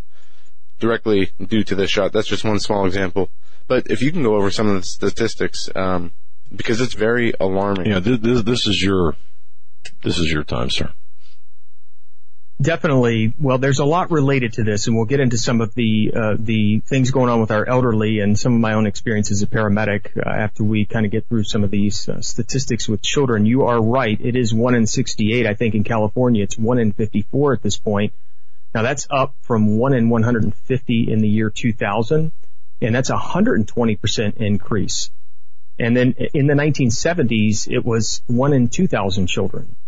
And opponents of these theories point to higher rates uh, of diagnosis as the reason. So they're just more of them getting diagnosed is the is what what they're officially writing for the public. And I've seen that in scientific journals. And that doesn't exactly solve the problem. Now, you know, the the the movie Vaxxed came out, and I'm sure some of the audience got a chance to see that before it was pulled. And uh, they covered the idea of unvaccinated children and looking at them. And I believe there was a uh, an article by Agio Autism, uh, Age of Autism. I'm sorry, and it was from uh, uh a group of people that report on this. And these uh, medical services provide medical care for these families who choose to have home births and avoid vaccines in the in specifically the Chicago area. They've treated around 35,000 of these children over the years and Home First Medical Director, the late Dr. Mayer Eisenstein, said in an interview a few years ago, I don't think we've had a single case of autism in children delivered by us who never received vaccines. And that just, that's amazing. And if we kind of dig a little further, we see the same thing in the Amish country. Of course, you guys are in Pennsylvania, so you know well about this. Many of the Amish are unvaccinated. I would say most. Do you want to jump in?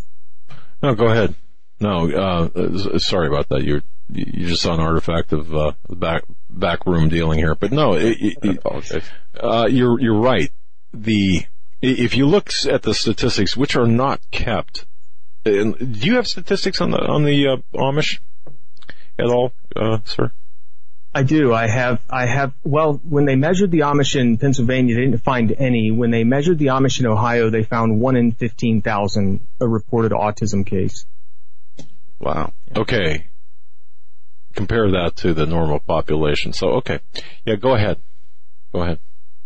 So we have to understand a little bit about what's going on in these vaccines. I know they've outlawed uh, thimerosal, even though there may still be supplies in the in the chain. I doubt it at this point. They've expired. But if you start with the, the idea of vaccines and aluminum, aluminum causes encephalitis, and for anyone that doesn't know what that means, that's swelling of the brain, and that causes a brain injury, which they think may lead to autism. And there are mutations. There's a specific mutation that occurs in about 30 to 60% of our population. It's a metabolic disorder. It makes it extremely difficult to detox the neurotoxins put into vaccines. So up to 98% of the children with autism have this mutation. And what that tells me, just being a paramedic for so many years and having a, a biology degree and understanding the physio, physio, pathophysiology of the body, you understand that when disease process takes place, it's generally an issue of swelling. Something is edematized or swollen in the body that's causing a problem, whether it's high cholesterol, whether it's uh, high blood pressure, diabetes, cancer. I mean, we can go down the list here. All of them are a, a direct result of some type of inflammation in the body and the body has a, an immune reaction to that. And sometimes the immune reaction is far too strong and it can actually kill you. You know that. It's called anaphylaxis. And what we're seeing here is almost the form of cerebral genocide. This is causing these children to break down and we don't know whether it's intentional or whether it's, you know, unintentional at this point just for pure profit. But there, there's, I think we can make the argument at this point, there's so much wealth at the top of the ladder if you want to call it a ladder at all, throughout the world, that at some point they're converting their, their useless fiat cash over to gold and other hard assets and they don't need the money anymore. So what is this about? What's going on here? And that's, that's really, in my case, that's, that's what I'm trying to dig into and find out. Okay. Go ahead. And you know, um, when we think of the numbers, you know, going back to, you know, the Amish and the different uh, groups of people that don't get the the vaccines, and you think of um, anything from flu shots to, to vaccinations being given by, by children. Think of the hard time, the hard times pe- parents have trying to uh, save their kids from getting these vaccines, whether it is in the school systems. You have to have, you know, uh, basically a religious exemption, and even then, you're not guaranteed uh, to be allowed to have your kid go to school if he doesn't get the vaccine. Another example of this without vaccines, uh, there was an article yesterday about the Child Protective Services taking a seven year old boy after their parents refused to give the child ADHD drugs. And it's the same mindset. Um, you know, these people are forced, they want to force these children to get the, the vaccines.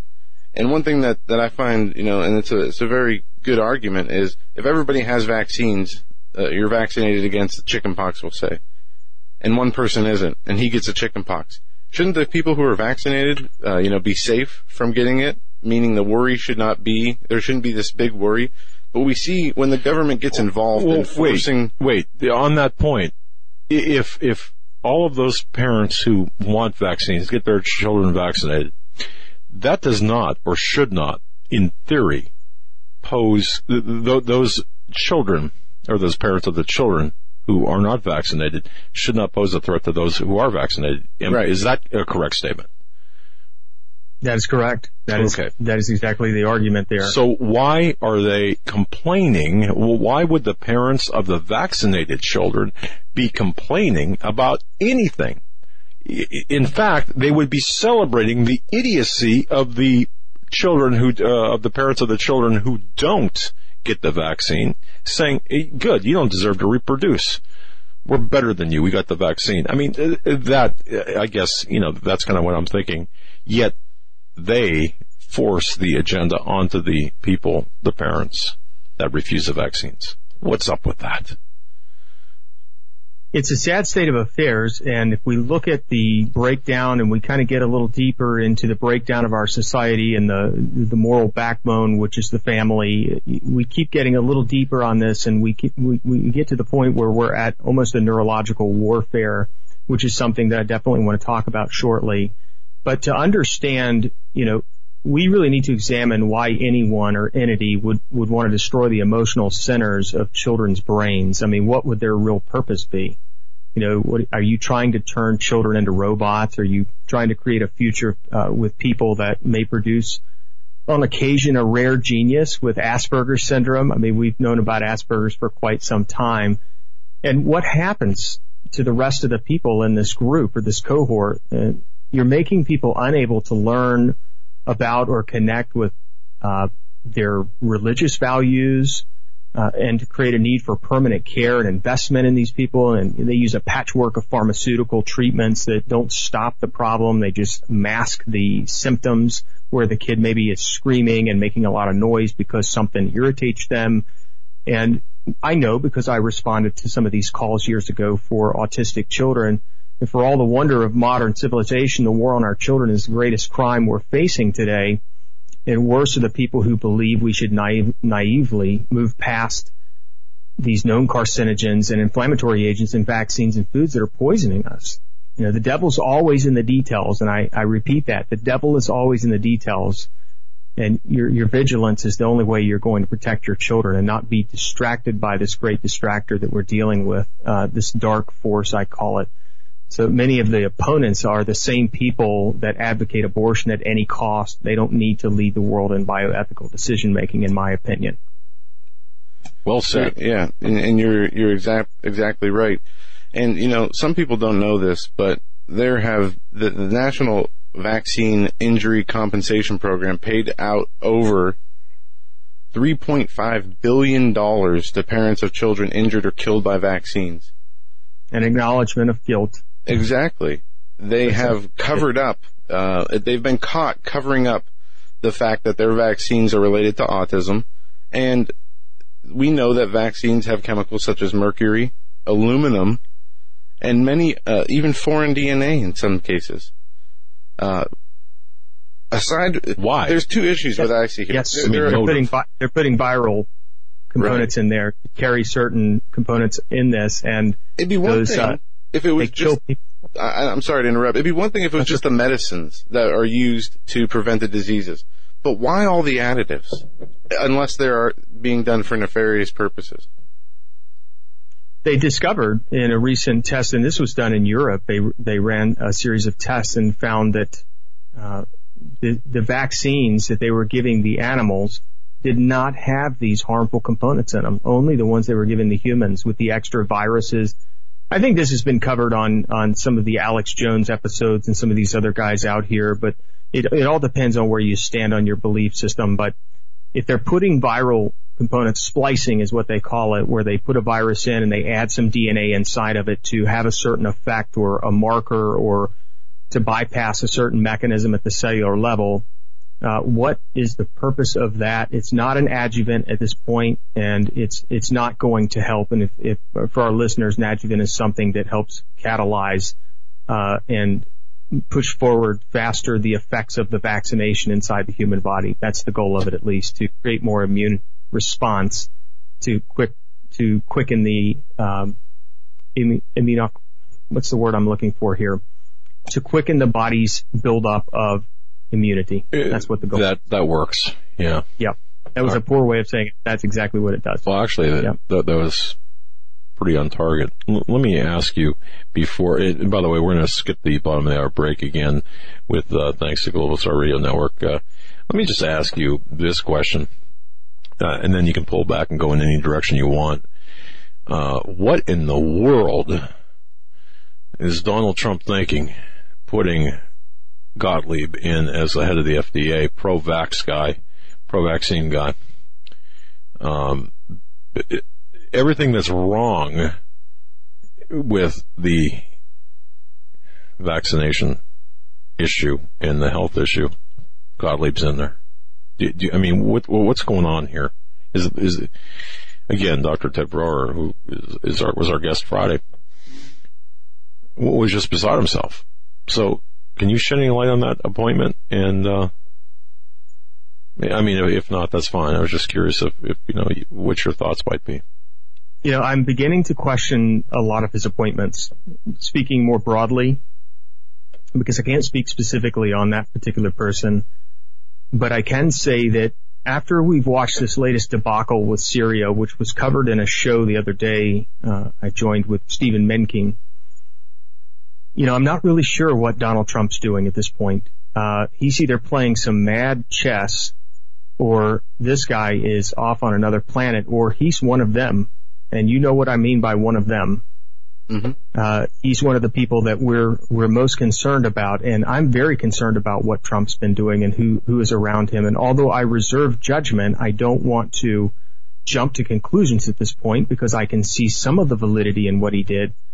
There are far too many of the swamp monsters jumping uh, on board with his decisions.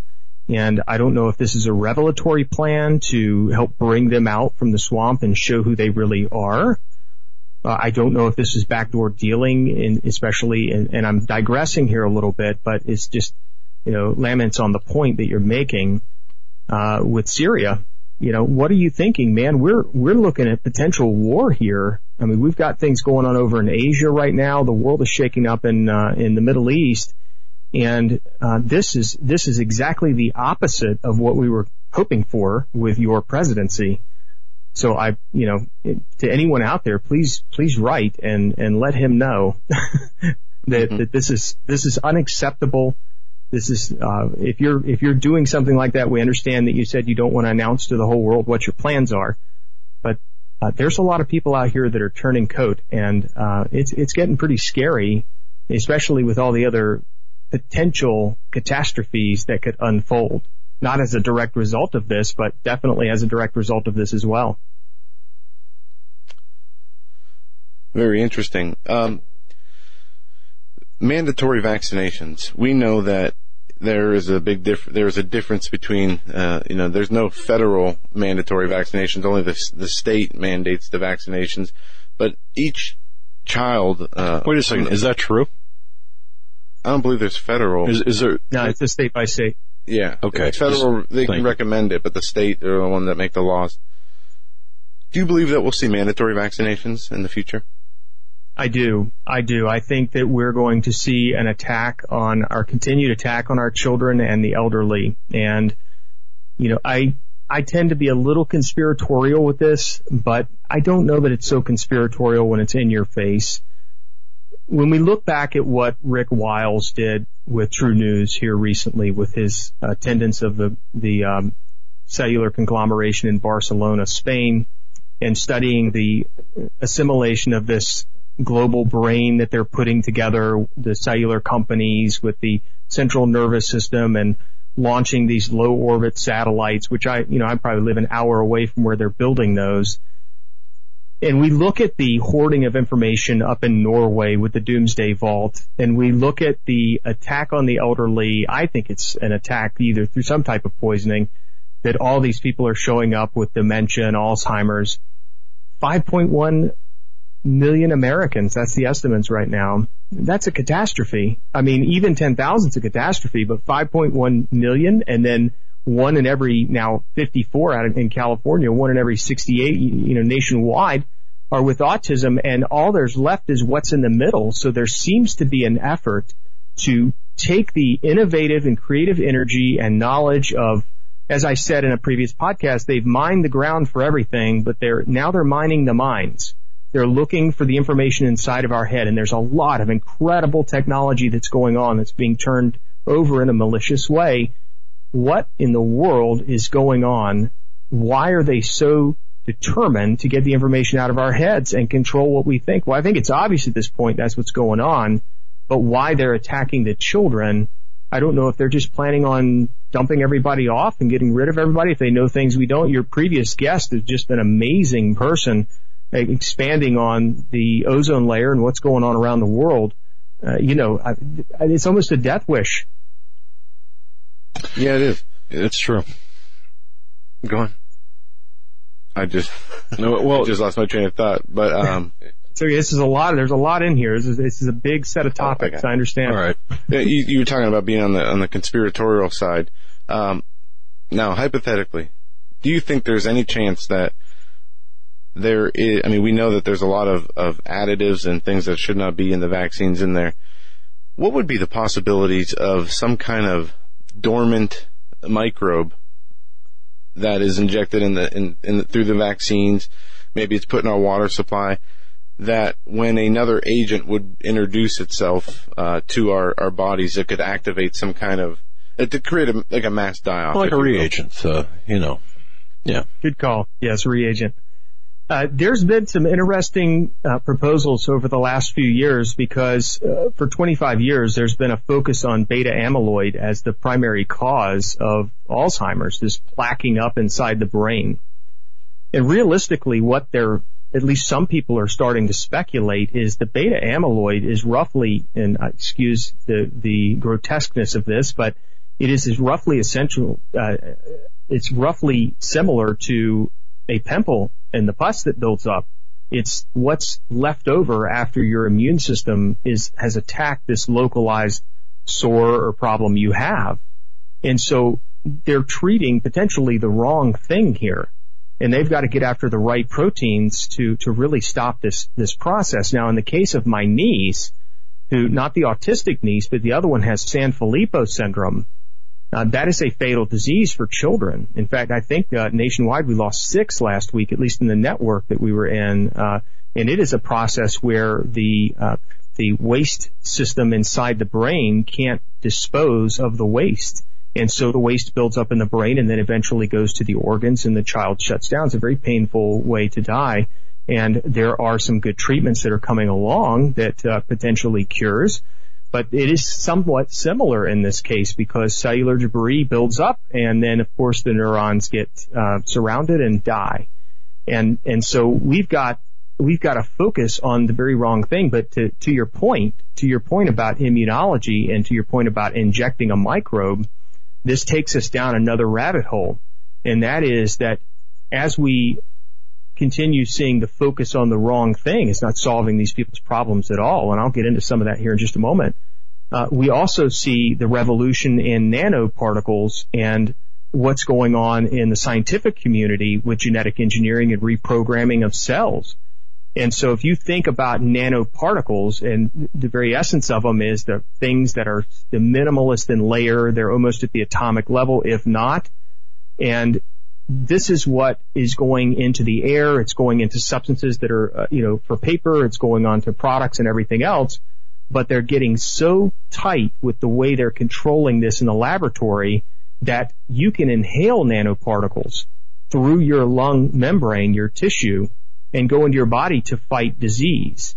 And so what does that mean in terms of them being able to program microbes and, and viruses and presumably prions and everything else to go inside the human body and activate this this uh, chain reaction. I don't know, but I think they're getting really close, and this is another way to control people or eradicate them. One. Very interesting, and you know we're seeing uh, legislation all across the country. Uh, here in our state, in Pennsylvania, uh, PASB 217. What this is is an act that um, they, they want to create any rule or regulation to the contrary of a strong moral or ethical conviction similar to a religious belief may not qualify, qualify as an exemption from the immunization requirements of this section. We see uh, legislation like this popping up all over, as well as healthcare professionals and even sometimes employers in other fields being fired for not going along and getting the vaccines. Um, I asked you about it being mandatory already. Is this a backdoor around, uh, you know, making it mandatory? Um, you know, for threatening people's jobs for not complying, threatening to not uh, allow children to enter into schools, and then you know turn around and and and uh, basically get them in trouble for you know uh, uh, not being part of the school system, even though they won't let them in. I believe so, and thank goodness the homeschooling uh, movement in the country is is moving up at, at an astonishing rate. Uh, people are starting to take control of their their children's lives and protecting their children like they're supposed to. But let's dig in on that a little bit. Uh, I'm sure you you've seen and heard, maybe even interviewed someone from Technocracy News. Yeah, Patrick Wood and um, uh, Debbie Bacigalupi beautiful, beautiful information they're sharing with all of us. And I think Technocracy was actually part of the programming tonight, and that is a great place to start here. I know that they put out an article from Wired that was talking about people needing to use biometrics to get a snack out of the snack machine at work and them incentivizing people to carry on with a certain level of fitness. And one way or another, they're going to track your data. They're either going to get it on a Fitbit or they're going to get it through your blood or they're going to get it through your finger or somewhere else. But inevitably, it's all going into a database somewhere and being sold off for some reason and it's being used to study everyone else. Now, having dealt with digital marketing, which I think is, is where really this has exploded and come into the forefront in every other aspect. As they always do, they sell everything as beneficial first, while the nefarious characters and the shady ones behind the curtain are doing their work. And this is the same in marketing. Of course, if you want to buy anything, you can buy it, you can hack it, you can buy somebody's hacking of it. We know there's a company in Israel that you can pay them quite a sum of money to hack any phone in the world. I think it's up in the $600,000 range. But, uh, at, at any rate, that data is all stored. So what are they up to? I know with my wife, she has a typical corporate job and for our health screening every year, we have to go and get approved and get blood tests done. And it is just an unnerving process for me to, to have to report to someone about how I'm taking care of myself. Of course, I'm always improving, but, well, I, I say that now. Um, but at some point, when are they going to hold it against me for something? And who caused that something to happen? Was it me directly, or was is it something that I did, or is it something that's been put into my system? It's all forcing us into a matrix, much like I think Wall Street does with financials. And it's very scary. And I wonder if some of the same brilliant minds behind the rise in Wall Street are not behind some of the things going on in Silicon Valley with our data and the healthcare industry. Interesting connection there. The, the way you made that. Very, very important as well. Fat finger syndrome might disallow you from the Cheetos in the uh, break room. But sorry, we've talked. Uh, you you mentioned a, a, number of, of illnesses and uh, diseases that are related to, to vaccinations, from autism to Alzheimer's. Uh, what are some of the lesser known things? You know, we hear things uh, like it lowers IQ, it could stunt growth, it can. What are some of the other ways uh, that vaccinations uh, or the additives in vaccinations soft kill or dumb down the population?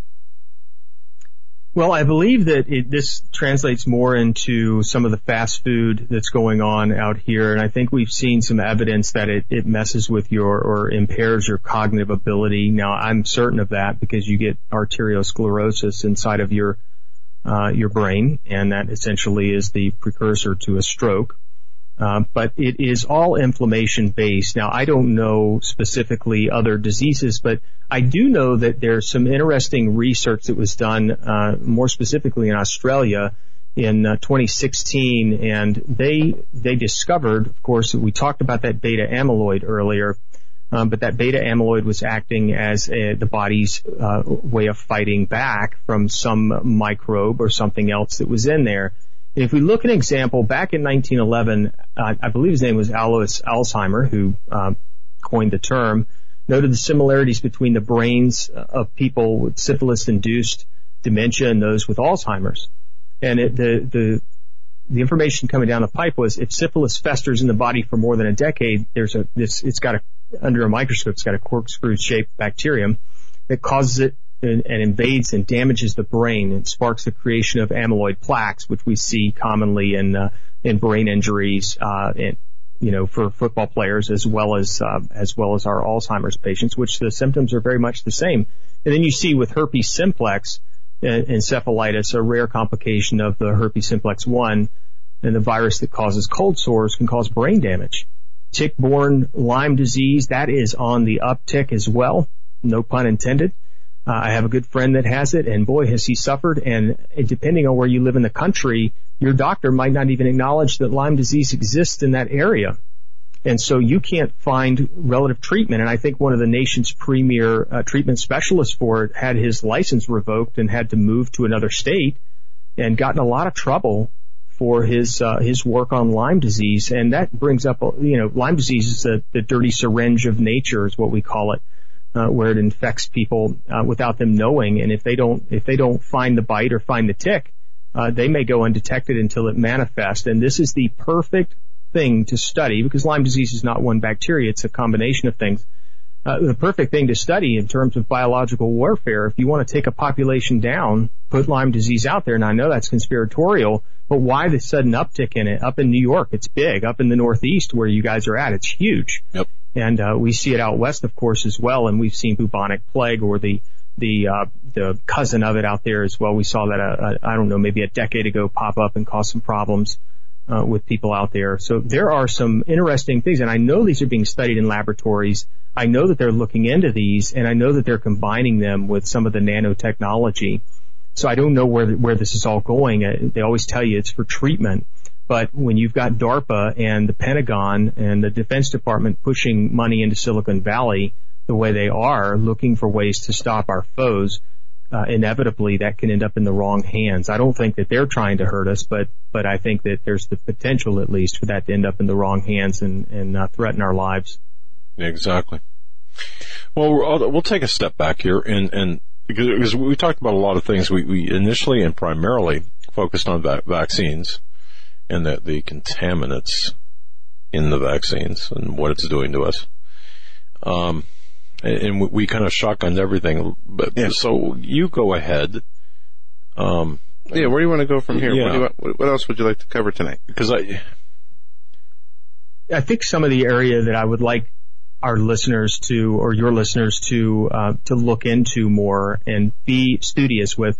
The, the real goal here is to get our conservative friends around the country that listen to your broadcast and many other broadcasts I'm sure uh, they listen to as well to begin to dig in on the technology. Don't turn your eyes away from it because it can be used to improve our lives. But as we know, uh, you know, anything that comes from the divine power above will ultimately be twisted by the powers below and it will be used to, to, to harm people and to deceive people. Now, some listeners, uh, conservatives can span the gamut here. Some may believe in God, some may not. I don't know, uh, where everyone stands.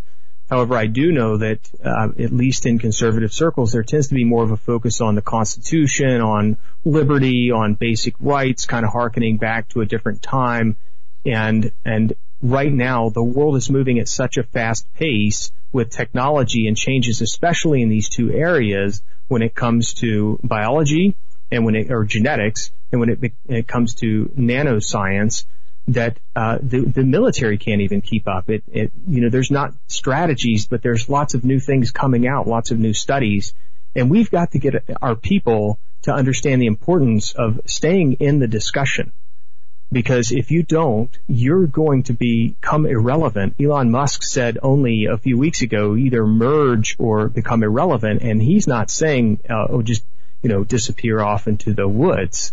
I believe we all know what that means. It means that you're not going to be around. Now, I think Alex Jones ad nauseum has covered uh, the internet ghettos in China and the censorship. So at the same time that there is a crisis going on of information and a crisis of the use of technologies, there's a censoring of the discussions among people in the public.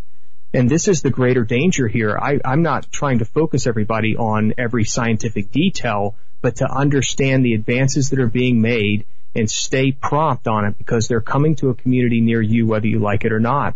And this is, you know, whether we go through the apocalypse here soon or World War III or, you know, the, the economy breaks down as we all suspect it's going to with this financial catastrophe looming, this is going to press on until judgment day or the world ends. I don't know which one's coming first, but, um, but at this point, I, I think I do know which one's coming first, but at this point, uh, you know, people need to stay engaged and we need to get our conservative community in the sciences and understand that science is a gift, but in the wrong hands, it's terror. yeah, in, indeed. Um, And what Elon Musk was saying about, Hmm. uh, you know, having to, to, to change, bo- or risk becoming part of the AI, he actually is, is, uh, wanting people to physically merge with these machines. He's saying that's the, the only option is to become one with the machine, uh, to, rem- to, to continue to be rele- relevant, which, uh, we all know, uh, at least I believe, you know, that's game over uh, Well, as far yeah, as the Bible's uh, concerned. And, But, well, uh, sir, how, how would this all fit in with, for example, the bigger picture of, we'll say, perhaps it doesn't, or we'll say the mark of the beast. Maybe it does, maybe it doesn't. Is this is this part of it, or is this just deep for depopulation, or is it multi-purpose? All of this, the the the stuff that we're talking about tonight. Well, I believe it's when we're looking at the Internet of Everything, which is what we're facing. Uh, these sensors going around the world and connecting everything, everything. Uh, your refrigerator, your coffee maker, your your shower, your alarm clock, your your clothes, your shoes, your watch, whatever. It connects everything. It's feeding all this data and information, so we become very readable and we become very corrallable. And this system knows where to put us to make us serve our best purpose. Now, you guys are business owners, so you understand the concept of always stick with someone's strengths, not their weaknesses, because you'll peg the meter higher. Don't try to fix weaknesses. I know people want to focus on that because we live in a trophy society, but realistically, we need to go, keep aces in their places. That's the goal here. Um, and that sounds horrible. It almost sounds Darwinian but I'm not a Darwinian. so, but but at the at the point that that that I'm saying is that uh, I don't understand exactly what the dynamics are of, of getting rid of the elderly and, and harming the children unless they're just great experimental. They're the best part of experimentation because one's on the way out and one just came in. Uh, I don't know what the what the logic behind that would be conspiratorially. But I do know that collecting all this information allows them to guide you into a certain place and then control you from there. And ultimately they're going to have to do something like this, unfortunately, if we're going to maintain an exponential population growth in this, in this planet, on this planet, because there are limited resources in, in terms of, of space and in terms of, of food, especially with all the killing off of the biodiversity and everything else that's gone on. And, and at the same point, They've mined everything else. They have everything they need. I keep saying the word they, but and I speak of uh, what's commonly referred to as the elites, but it's just another class of people, not better for sure, but uh, that want the information because they want to play God. That's the bottom line here. And and this global computer that they're putting together is going to have an IQ, according to the reports I've heard, of 10,000. Well, the highest we see in a genius is 200. So what does that mean for all of us? Well, that means that you've been mined and they've got everything they need and you are now, if you don't serve the purpose, if you don't serve the energy footprint under technocracy, then you are irrelevant. Right. And the only way to serve it is to plug into it. Now, I've seen, they've, they've even come up with a brain mesh. Now, I don't know how practical this is at this point, but they can pump it into your brain and you know they have to cut you open though they have to drill it on you which is very invasive mm. but this this actually allows them to read your brain activity now people would say well okay they're they're selling it at least the idea as helping enhance you and enhance your performance. So you're bionic right? So it goes to our soldiers it goes to our wounded. I mean this same mesh would be used presumably for cerebrospinal injuries. Um, at any rate, what they're really asking you to do is let me put something in you to study it because so far all the studies of the brain are not figuring it out. And it, it doesn't surprise me. It's a brain trying to study a brain. I mean, obviously it's going to be difficult to comprehend, but um, so they're looking for ways to get more invasive to understand what's going on in the mind so they can get out the essential information, stick it in their doomsday vault, and start pressing the buttons, getting rid of people. I just believe that's what's happening.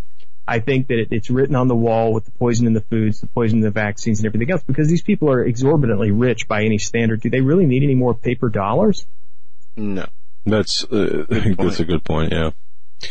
Well, you know what? As we near the, we, have got, uh, we've only got about nine minutes left of our program. Our guest is, uh, Chris Baucom.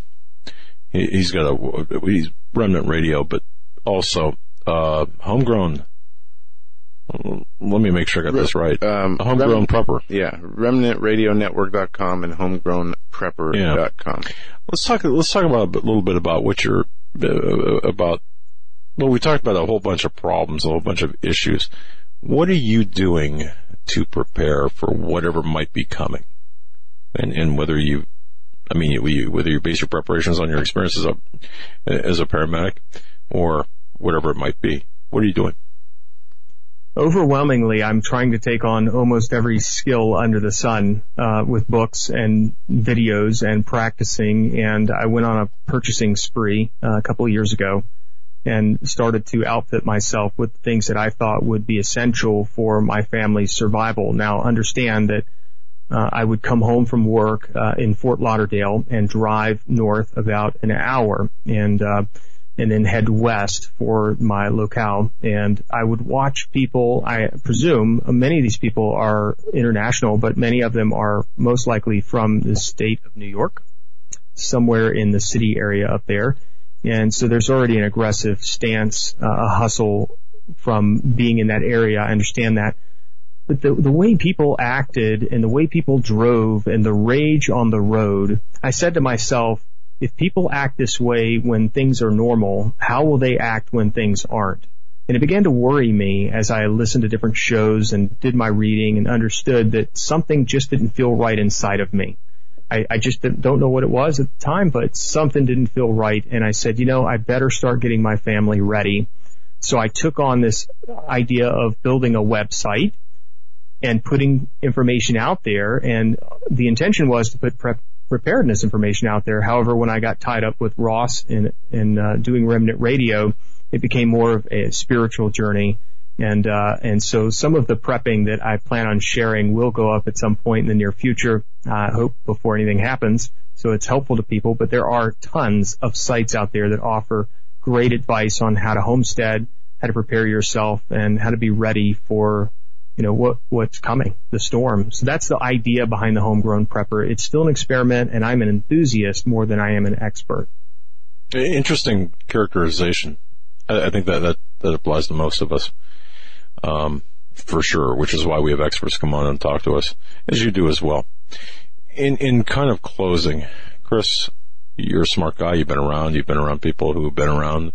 Um, looking at everything we've talked about plus things we haven't even talked about. What do you see coming? You, what do you see coming here in the near term, given the geopolitics of, of the world today? Domestically?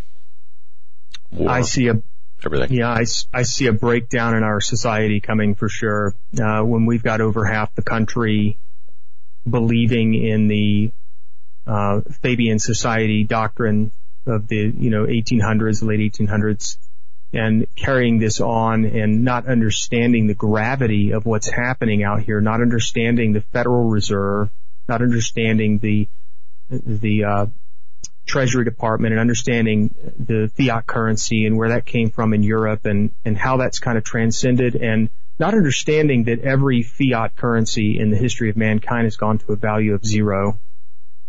That this is inevitable $20 trillion in debt, over 100 trillion or more in promised liabilities. And then you've got a world that really is in 2.25 quadrillion dollars in debt. Everybody is printing money and it is out of control. And somebody, it's going to be a day of reckoning here.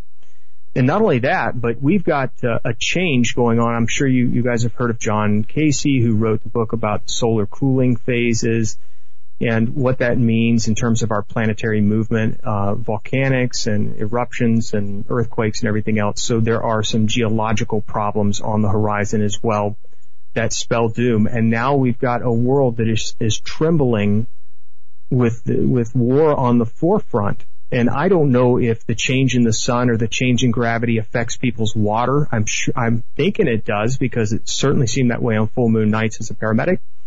But if these things are all true, and this is all converging at the same time, we're looking at a massive problem and you better get your family ready. You better get some stored food, some water, some purification, some defense. You better get you a community or a network together and understand how to harvest a crop, harvest seeds. You need to go learn what the Mormons did basically. There's some books out there that are great on what they did as the pioneers and understand how to apply that in your life. It's time now because if you don't now, you're going to have beggars on your doorstep. They're going to be kicking it down. You're going to be under attack and uh, they're going to get your stuff and they're going to get you for fighting back. So it's time to wake up. It's time to start preparing. If you haven't, you better kick it in gear. Absolutely. Well and very, yeah, very well said. Uh, folks, visit, uh, the website remnant remnantradionetwork.com. There's a news section and a blog there as well. And also homegrownprepper.com. That's homegrownprepper.com. And again, uh, uh, Ross Powell works with you. Um, and he's, he's a, a, friend of Steve's, a guest of our show. Um, anything upcoming that you want to promote? Uh, and we are working on some fantastic training that we're going to be uh, debuting in September, and so I'm looking forward to that. And uh, we are putting together some uh, some videos and other things. I do some videography in my spare time as well, just to make ends meet, I suppose. Uh, to uh, help out uh, American Wholesale Survival with uh, Chance Gibson. I'm sure you guys know him. Sure. Uh, and so we're uh, doing a lot of different work right now. Uh, I know that Prepper Camp is coming up in September in North Carolina in the mountains there. That's a, a beautiful gathering of people that share common interests.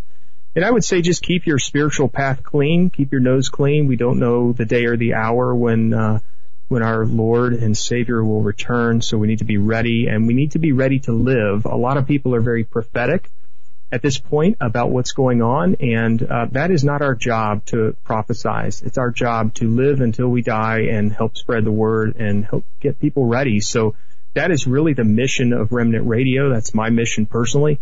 And uh, I can give you prepping tips as well, but I really want to see you get your spirit in line because once that's in line, everything else will follow. Again, exquisitely stated. And you do a, a, a podcast or a show each week, correct? That's correct. We come on the Global Star Network at 5 p.m. It's channel 3 on Fridays, but we also debut on Spreaker, iTunes, and YouTube. Usually it's Thursday late evening or Friday morning when that day It's, it's, uh, it's pre-recorded because I like to edit out all of uh, my improper speech mechanics, but uh, you guys are braver than I am for sure, um, and I appreciate that about you. Um, this is a quite a task. Three hours almost every night. Uh, wow. I mean, that's mad respect for what you do out here. You're doing great work, guys. Um, but yeah, that that is the times that comes out, and we'll continue to push those out as long as people continue to show up at the show. Uh, doing an hour by myself or with Ross alone gets a little harrowing at times, so we need the guests. Well, so, I tell you, yeah. um, you know, the three hours when, when we have guests like yourself and uh, the great guests we have that come on, it makes it that much easier. So thank and, you. And John Robertson does a great job as well fixing us up. But Chris, thank you so much for being a part of our program. And we're, you know, you, you can um, certainly pass this interview around. I'll send you the link on this interview after we uh, put it up tomorrow as well. Thanks, thanks so much for having me, guys. It's been a pleasure, and I look forward to talking to you again soon in the future. I wish you the best, and God bless stay peaceful and uh, stay safe. Thanks, and it's kind of interesting. We share the same background as a as a paramedic. Although you should have been doing it in the '70s, Mother Jugs and Speed. if you saw that movie, never mind. God yeah, I know what you're talking about. All right, thanks, buddy. See you later. Wow, a great interview. Yeah, that was Chris Baucom, homegrownprepper.com, remnantradionetwork.com. Yeah, and the links are in the uh, and he uh, partners with Ross Powell, as yeah. uh, many of you are familiar with. Uh, but, but, you know, strong on the vaccines, um, strong on the on the agenda, and, and, he's got a personal experience with that as well. So, but a tremendous man, and and one that uh, we're going to be hearing from more again, or hearing from again. Again, check out the latest reports on HagmannReport.com and HomelandSecurityUS.com. Till tomorrow, stay safe. God bless. Have a good evening.